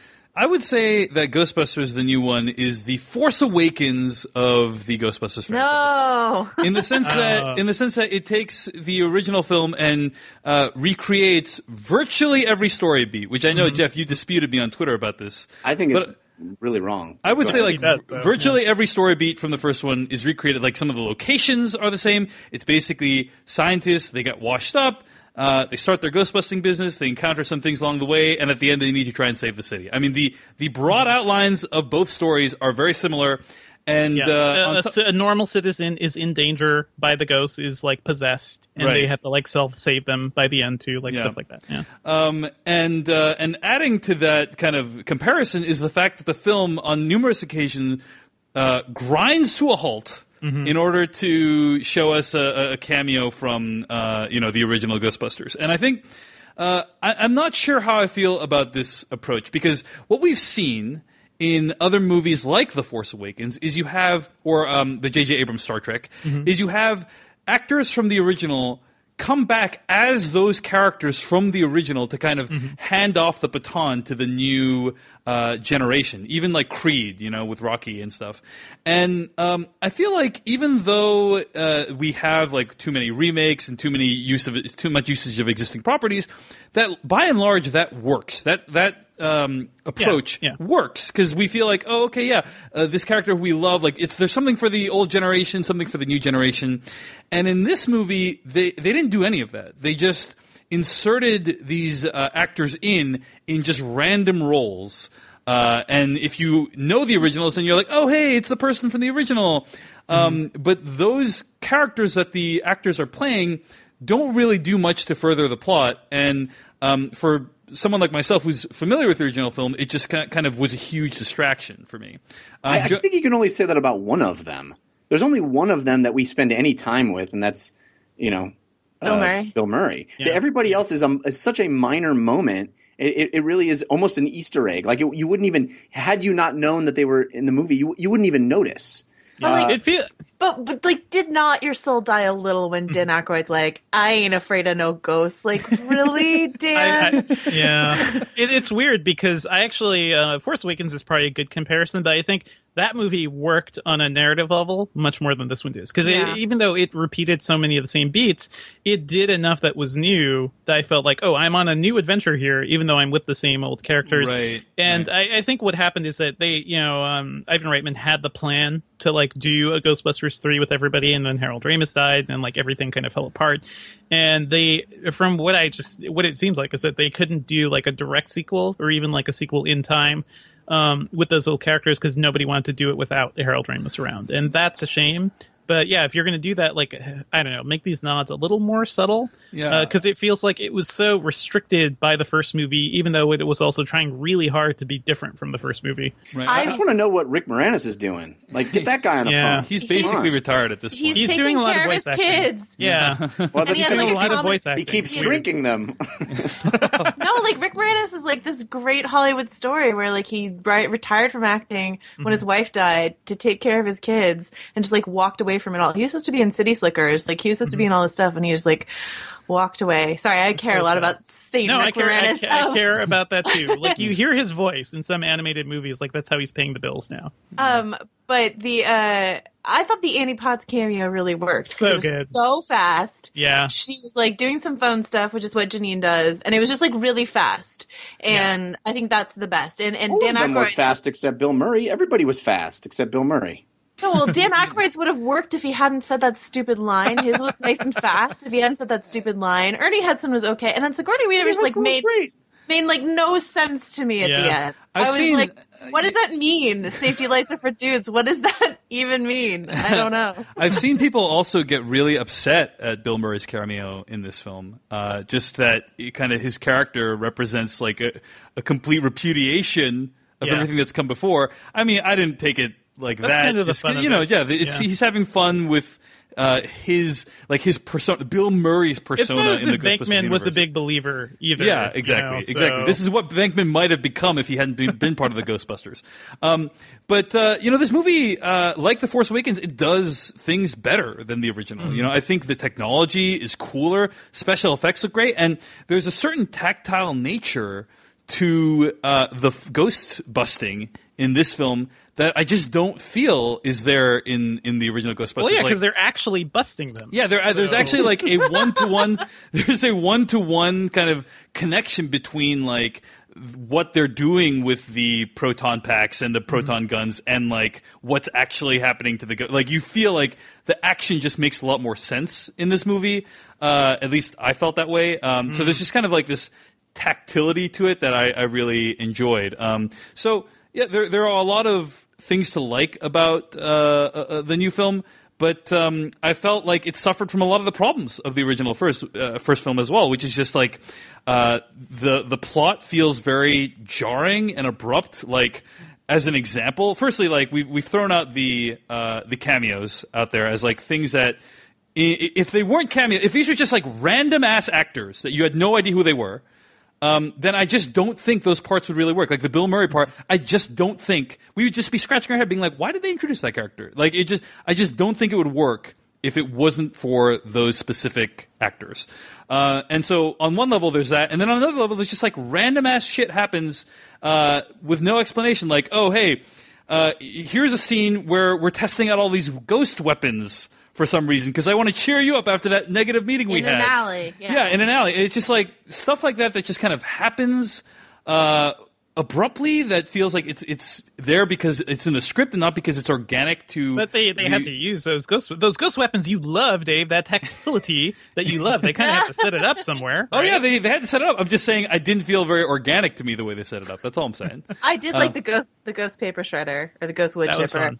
That, was fun. Although that that felt like it's a ghost p- wood chipper, and then it's like I'm going to use the ghost wood chipper, and then that, that's Yeah. it. There's like there's no there's no surprise. Yeah, and why would you use the ghost wood chipper on everything? Yeah, no, all, all I the time. Yeah. all the time. No, I agree with you. The I thought the final action piece where they're busting all those ghosts in the streets, of, like that didn't feel like Ghostbusters to me. It felt like like with uh, the original, both the original and the second, they had to use their brains. I think it felt like a bit more Right. than these scientists did. That The- these sci- that, that this is an action movie, whereas Ghostbusters always felt like a horror comedy to me, and less of like a pure balls out action movie. you Right, and the- Yeah, it render the- felt like they were they were un, unwieldy these these devices that they were holding, and they were sort of ill equipped to deal with it. Right. And it was Yeah. it was all you know, whoa, whoa, whoa, nice shooting, Tex. You know, all of that like craziness.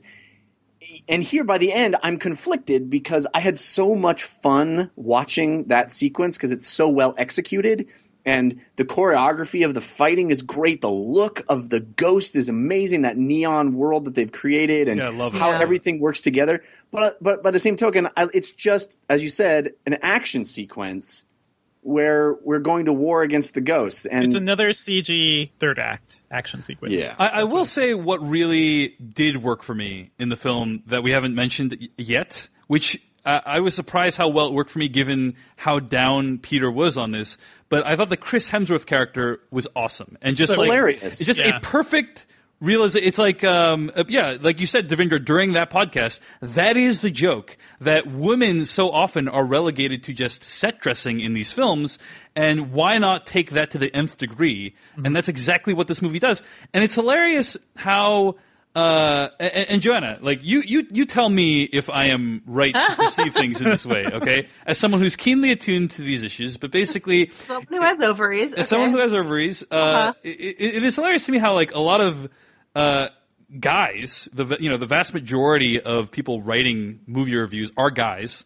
Uh, we're saying like, man, I, I was surprised at how man hating this movie was. You know, with this Crims he- the Chris Hemsworth character and and the one note villain, and then how they dispatch of the villain at the end of the movie, and man, like what a man hating movie. And I guess my reaction to that is just like hey, welcome to how women have felt for a really, really, really long time when it comes to Yeah. summer blockbusters. Um, but did you feel that way at all, or is it just me that uh, experienced it?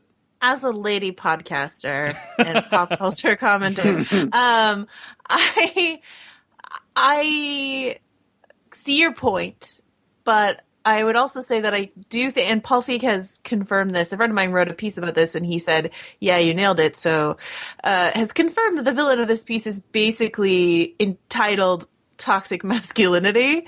Like, it's not just like these are one note characters. Like the bad guy is like He is the embodiment of an internet commenter, pretty much. yeah, Yeah. he is. So if Yeah. they're they like, mentioned Reddit at one point in the movie. oh yeah, they talk about Reddit, they talk about YouTube comments, Mm-hmm. you know, like all this stuff like that. Like it's definitely very pointed. Yeah, so it is like a direct attack. Right. So that, those yeah. people are feeling attacked. Uh, Yes, you are being attacked. um, but to your point about like you know uh, one-dimensional characters, or like you know Chris Hemsworth playing the himbo when so many women have had to play the bimbo, like yeah, that's just turnabout is fair play. Yeah, but, I think it's totally fair play. But here's what's not fair play, guys. yeah. Here's what's not fair play. Chinese people being completely invisible in this film, despite them living above a Chinese restaurant. What do you I- mean? Food, their food boxes are in the movie, Dave. What else do you want? I, you know, all I was, all I cared about was when that delivery person got to them for the first time. I was like, please don't have a weird accent. Please don't have a weird accent. Please don't have a weird accent. And he didn't. And I was like, hooray, victory. You know, like also he also wasn't wasn't Asian. Chinese. he also Yeah. wasn't Chinese, but you know, whatever. Like, uh, because he, I think that actor is in Deadpool, and he does have a uh, funny accent in that film. Yes. and he so I was, Deadpool, but he's also isn't he also in Safety Not Guaranteed and is like actually a character in Safety Not Guaranteed? and uh, so like when he shows up, movie now. when he shows up as like slight riffs on cab drivers and f- food delivery guys, I'm like, uh, the first time I saw you, you were actually a character. and now you're in cell phone commercials and you're the taxi driver, and that bums me out. So. Speaking of cell phone commercials, uh, there is a, a sketch on Amy Schumer about the mobile sea girl, uh, which stars the villain character in this film, uh, the actor whose name I am struggling to remember right now. Neil Casey. Neil Casey plays the director of a uh, mobile phone commercial in an Amy Schumer sketch. And he is incredible in that film. Basically, or in that sketch, it's basically like an imagining of. You know, have you guys seen those like T-Mobile or AT and T uh, commercials? That's basically like just some weird suburban dude interacting with like the T-Mobile girl. Um, it, it, this Amy Schumer sketch reimagines that. I'll link to it in the show notes, but it is amazing. And uh, Neil Casey is is like an incredible that, like that was my first exposure to his work on the Inside Amy Schumer show, and I think he does like way better in that than he did in this film, just because he wasn't given that much to do. But you know, Joanna, to your point, I don't think that's necessarily a bad thing. I think the movie gives male entitlement slash internet commenter slash you know uh, anti SJW troll about as much depth as it should. Um, and I was okay with it. Um, Well, Yeah. you know, the end of the original Ghostbusters is a female becomes a beloved childhood icon to these men in order to destroy them. So, you know, it all it all works. It's fair. well, the, the other, the other, the um, symbol that my coworker Richard Lawson came up with, who liked this film even less than I did, I think he's uh, he was talking about how that the film was like being threatened to be destroyed by this symbol of the original, right? Like this big Right. towering symbol of the hmm. original that you couldn't possibly get like live up to. It wa- what was coming after them, and I think that that's apt. That there were just so many ways. Like I wish this film had disconnected itself more from the original Yeah. and like left the callbacks out. Uh, like just have the same logo. You don't need to do a lot of like stepping around why you have the same logo. Just have Or the same logo. It doesn't matter. plot. Like Like, let, you us know- change up the structure of the movie. Right. How about that? Uh, the little structure the structure would be one thing but it, for me it was more the superficial the like the cameos and the and the overt callbacks that that really dragged it down for me We, and I we just, can. Uh, I don't. I guess we're already sort of. yeah, we're kind of already in spoilers Oh. already. So But the uh, okay, so yeah, the did you That's stay not, after not, the not like a soft spoiler warning. oh, spoiler warning. Whatever. eh, we've already screwed it up anyway. here we go. Everyone's already seen it. Yeah, Uh, I'll, I'll put a, the, I'll the put a warning at the beginning of the episode. It's Yeah. cool. The post uh, credit scene yeah is probably the worst example of a post credit like potential sequel setup uh, that I've ever seen. yeah, pretty it- bad. It is pretty rough. Uh, That Yeah. post credit sequence is pretty rough. I mean, Yeah. just like a a blatant and like direct callback to the I, original. I groaned internally when that happened. But also, it also it almost seems like a rebuke of that whole idea of the post credit scene. It's like, okay, hey guys, we have five minutes. Uh, l- l- let's do some shit. Let's, let's do a thing. And put it at the end of the movie. Make those fuckers sit. yeah, uh, they should yeah. have just had Chris Hemsworth dancing more to be honest with you. yeah. I was uh, disappointed that that sequence wasn't in the uh, in the actual film confused itself. It was so weird because I like Yeah. when when it happened in the movie, I was like, okay, there was clearly a dance sequence here that got cut for some reason. but then it like showed up in the post in the credits. I was like, okay, well at least they used the footage. But yeah, maybe they just had to like cut it for time it wasn't working or something. Which is weird. That that would have been like a fun little different thing to kind of show instead of all the callbacks, right? Yeah. Yep. Sure would. Michael uh-huh. K. Williams. Good Yep. times. You, you had how many extras doing this very complex choreographed dance? and It's cut. Can you imagine? No, but can you imagine if it had been cut entirely? Like Yes, as I was watching the closing footage, the the credits, I was like, they are so glad that this at least made it in there because they had to learn all this choreography. Poor Matt Walsh was like, I learned a lot of things, guys. Keep it in. Yeah, totally. Uh, uh, did it bother anyone else that the villain could apparently control all these people's bodies, but didn't do that to the Ghostbusters? Yeah, I did uh, think of that and went, well, why didn't he just why didn't he snap his just- finger? He's Yeah. a sexist asshole. he, he doesn't think the woman can the be stopped. Can do it. Yeah, he thinks only the men The can man's stop job. him. You're right. No, actually, that's that's actually not implausible, Devindra. So Yeah. Come on. Okay, so since we're talking about spoilers, I will bring up the biggest disappointment of the film for me, uh, which also shows kind of one of the one of the movie things that the movie could have done well but didn't. I sent you guys this article by Matt Zoller Seitz writing about uh, what you know what's the the culture war elements of this movie are and and how um, like ultimately this movie represents the idea that women can endure uh, despite all the insults and horrible things that get thrown at them. Like that, they like these women are just hey, they're very good natured. They're just going to get the job done, and that kind of is uh, encapsulates the film itself. You know, going up against all these internet trolls. But one of the things that he mentions in this article, which again I'll link to in the show notes, is this very last moment in the film when Kristen Wiig's character goes after Melissa McCarthy's character uh, into the vortex, and how uh, like that moment would have meant so much more. It would have been like a knockout, like wow, you're you're in tears moment if the movie had done a little bit more to develop these characters uh, and develop their relationship, and you get a little bit of a taste of it uh, at the beginning when they have that argument about the book, but that's basically it. And there's not much more than that. And it, you know, someone brought up like the ghost in the opening scene gets more character development than you know Melissa McCarthy's character in some ways. And uh, and that was a disappointment for me because it felt like something that this movie could have done way better than the original. Like develop the relationship between these people because there's such an amazing cast. These four uh, actors uh, in the new one, and uh, and it kind of whiffs it. You know, like did any of you kind of shed a tear at that last moment when she goes into the vortex after her friend? It was. I mean, it was. It was a nice moment, but I wish it were built up. Like it, it could have been like, wow, that like knocked you on like off your feet, and like that's why this new one is in some ways better least- than the original. Or maybe you know? she goes and she loses her there, and that's the end of the right, and that's the end. Yeah, and then everyone back the cries. sequel or something like that. But Right. like, Yeah. what's interesting to me, I'm very curious to know. Paul Feig someday will give this like fully uncensored interview, but he did. He was talking to Jen Yamato at the Daily Beast about how basically Kate McKinnon's character was gay, but the studio.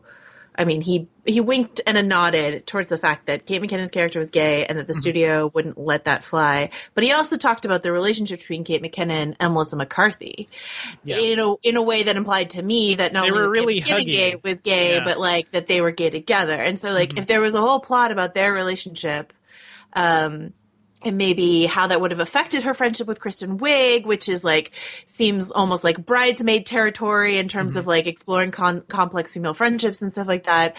You know that that got cut out because it, you know it wasn't allowed in. But but I mean, what is interesting to me mm-hmm. is that there was no like boyfriend character for you know Kristen Wiig of Julian Chris Hemsworth. There was no like love interest really. Uh, so without this lesbian subplot, and and there also wasn't really a plot outside of them of their ghost busting world either.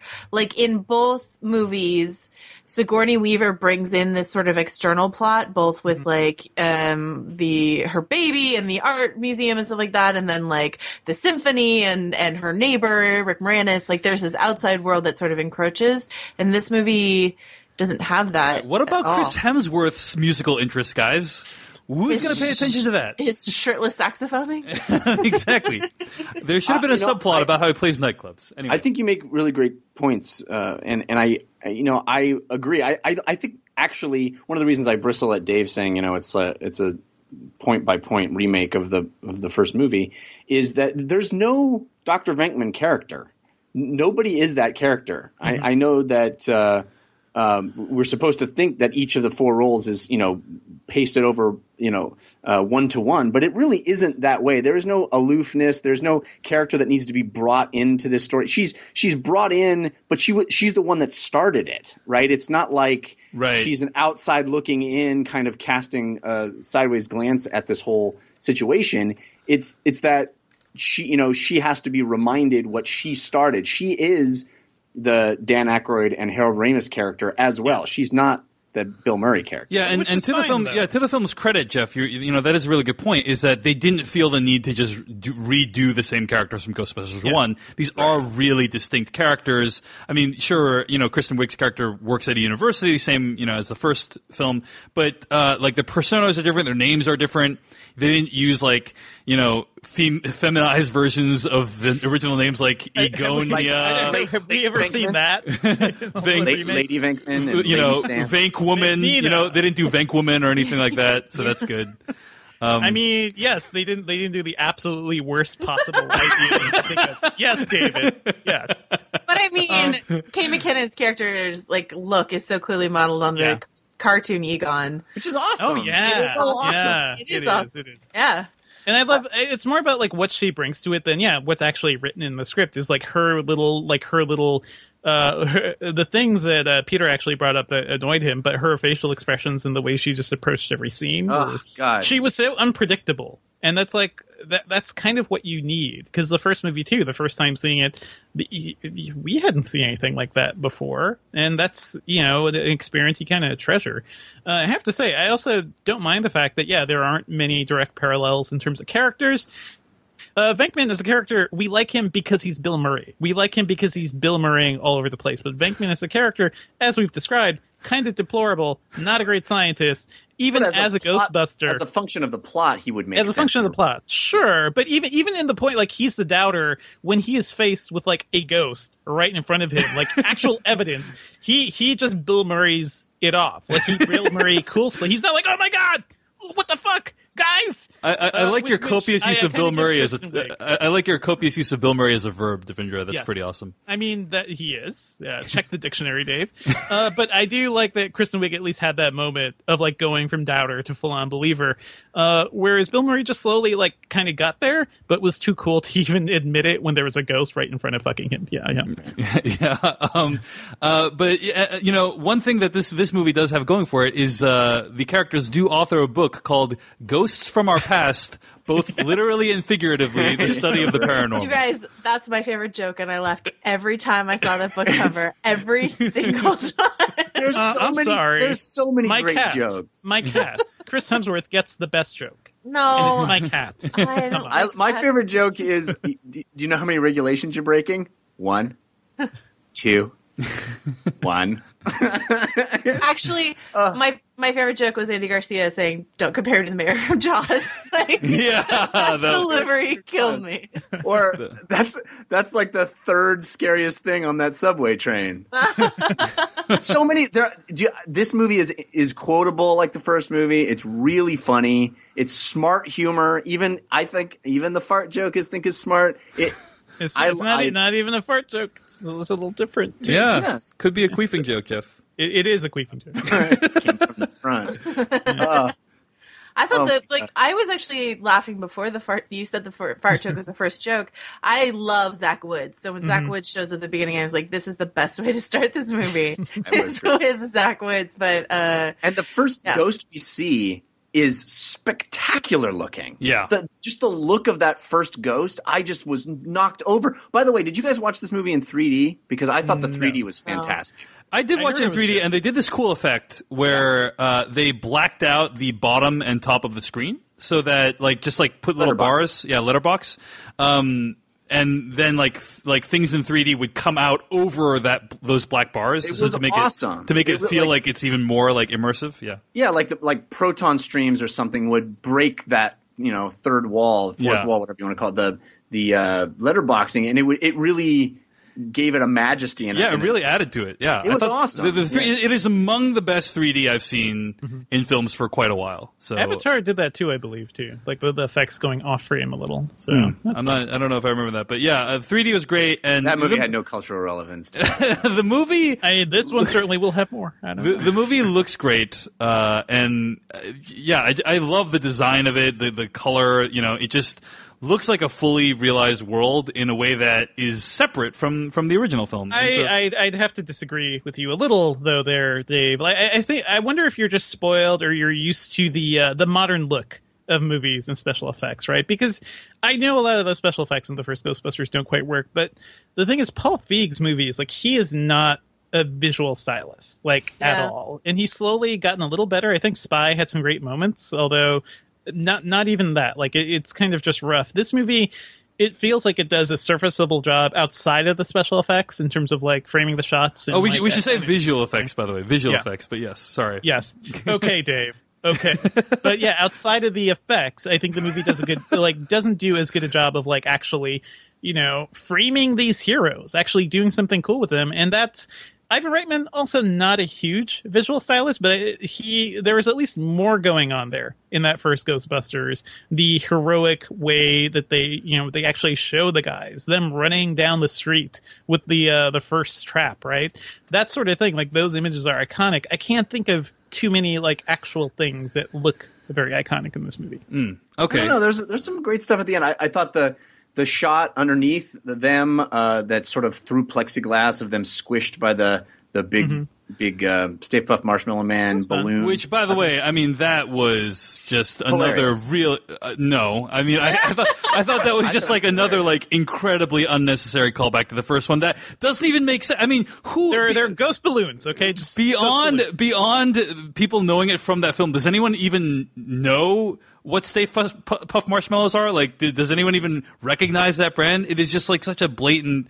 It feels like the movie is slavishly attached to the original in a way that I think hinders it in some ways, but it also, you know, Yeah, the movie. yeah, this movie yeah. also surpasses it in some ways. I, well, I'm so. more confused by the idea of ghost balloons. Because did the Yeah, ghosts what possess the balloon, or are the ghosts actually balloon ghosts? Well, Yeah. I mean, like the thing is, the Stay Puft Marshmallow is not real. It's a Yeah. Ghostbusters universe thing. So it's like as if a giant Apollo bar came out and like quashed them or something like that. And it's just like, or whatever it is in Cloverfield.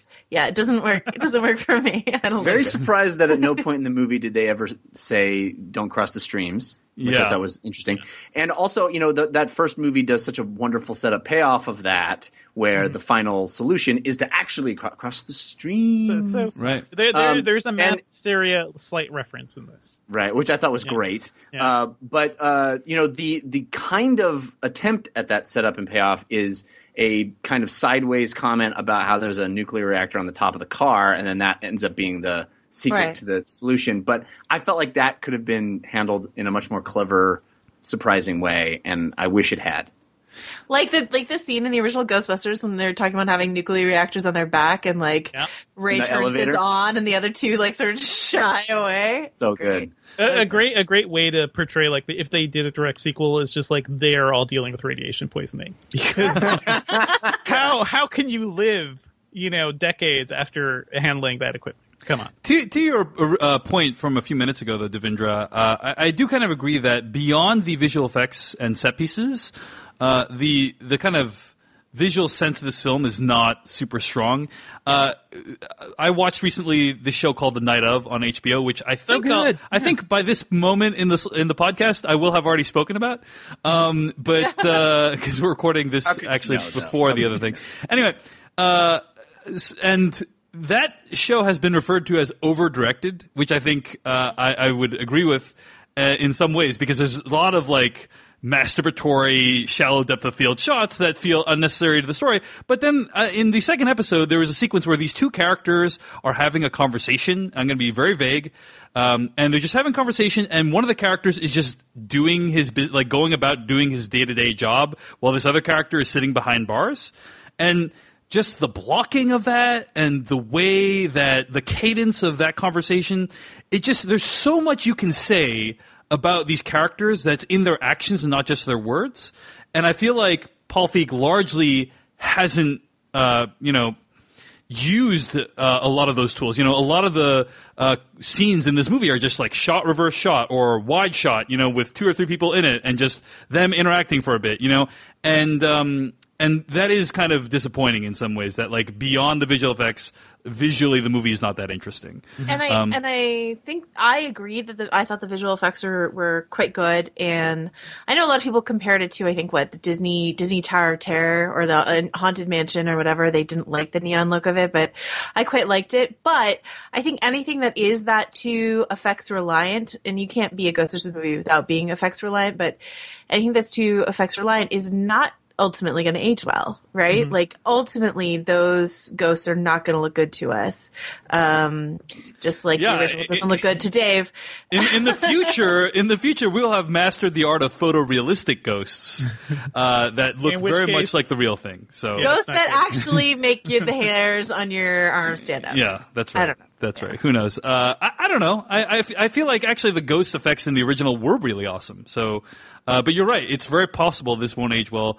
We'll find out in ten years. We'll check back then on the Slash Filmcast. Any uh, any closing thoughts, guys? Sounds like Joanna and I weren't huge fans of it. Devindra and Jeff were. Um, I liked it. Yeah, I, Jeff liked it a lot more. It sounds like. yeah. Yeah, I, re- I really thought it was a blast. I had a great. I mean, the- and I had you know gripes, but it's, And I'm so it's some- glad. Like I've never been happier for people to like a movie that I didn't like.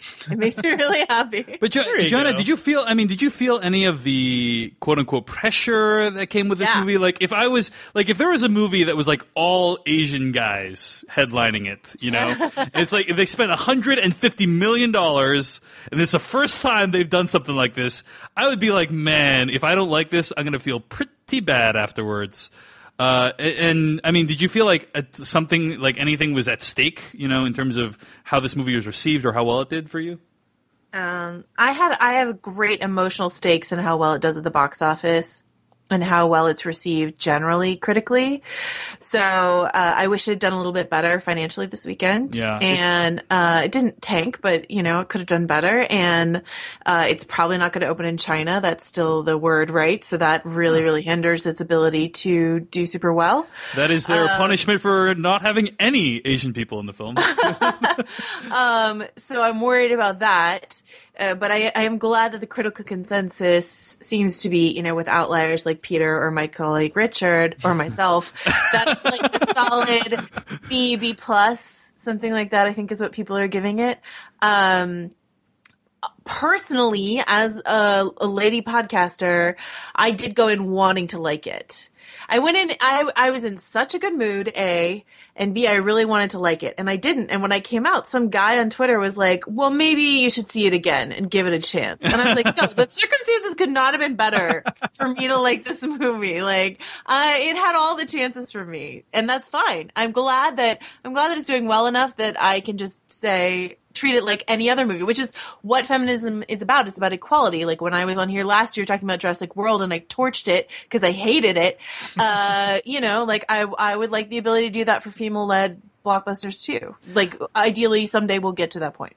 My uh, female companion, with whom I saw this film, uh, she is super invested in, in the success of this movie. She's checking the IMDb rating every hour to, to, because she wants it to go up. And it's at currently 5.0 That's because a fool's errand because that's rigged. Yeah. yeah, I mean, it got bombarded with some really Yeah. negative uh, reviews even before the film came out. Uh, but it's slowly making its way upward, and uh, and so yeah, I mean, I just think yeah, there is a lot of investment in how well this does, and and I hope it does well. I, I really do hope it does well. I just personally wish the movie had been better uh, myself, but I know you know Jeff had a great time at it. So Well, Yep. if it if it does well, that opens the door for better movies in my, Yeah. in my by my Right. metric of better, better movies with female leads, you know, to be made. So And I, I do hope it opens the door for like maybe a sequel where they actually can be different Right. and do something really different, and uh, I don't know, play around with this universe a little more. Yeah. although the uh, stinger at the end credits, you know, after the credits, does not bode well up, for that. Dave. It could be anything. It could be anything. Yeah. All right. Uh, well, that's uh, going to bring us to the end of this week's episode of the podcast. Thanks so much for tuning in. Find more episodes at slashfilmcast.com. Email us at slashfilmcast at gmail.com. Joanna Robinson, thanks for bravely stepping on to uh, review this with us. Uh, Really appreciate it as usual. Where can people find more of your work on the internet? Uh, you can find me on VanityFair.com. I will be going to Comic Con in a couple days, so you can follow me on Twitter to Oh, find boy. out what I Good discover luck. there. Thanks. Devindra, how about you? Oh, you can find me on Twitter at twitter.com slash Devindra, and I write about tech at Engadget.com. Jeff Cannata? Oh, you can always uh, follow me on Twitter at Jeff Cannata, and I have several other shows for you to check out, including uh, DLC, which is my video game show. You can find that at 5by5.tv slash DLC. Uh, Tomorrow Daily is a tech show I do on CNET. You can find that at tomorrowdaily.com. And a comedy science show called We Have Concerns, which you can find at wehaveconcerns.com. Find all of my stuff at davechen.me. Thanks for listening to this week's episode of the Slash Filmcast. Tune in next week. We're going to be reviewing Star Trek Beyond, the newest Star Trek film directed by Justin Lin. Uh, that should be a lot of fun. Thanks for listening. We'll see you guys next week.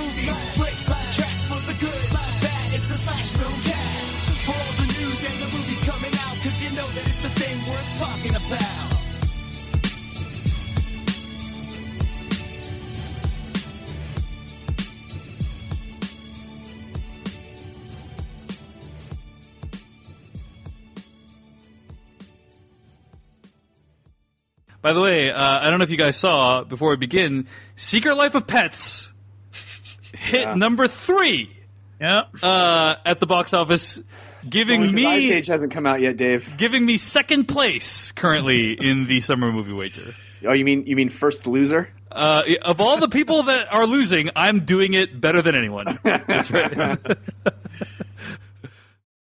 Amplify your career through training and development solutions specifically designed for federal government professionals. From courses to help you attain or retain certification, to individualized coaching services, to programs that hone your leadership skills and business acumen, Management Concepts optimizes your professional development. Online, in person, individually, or groups, it's training that's measurably better.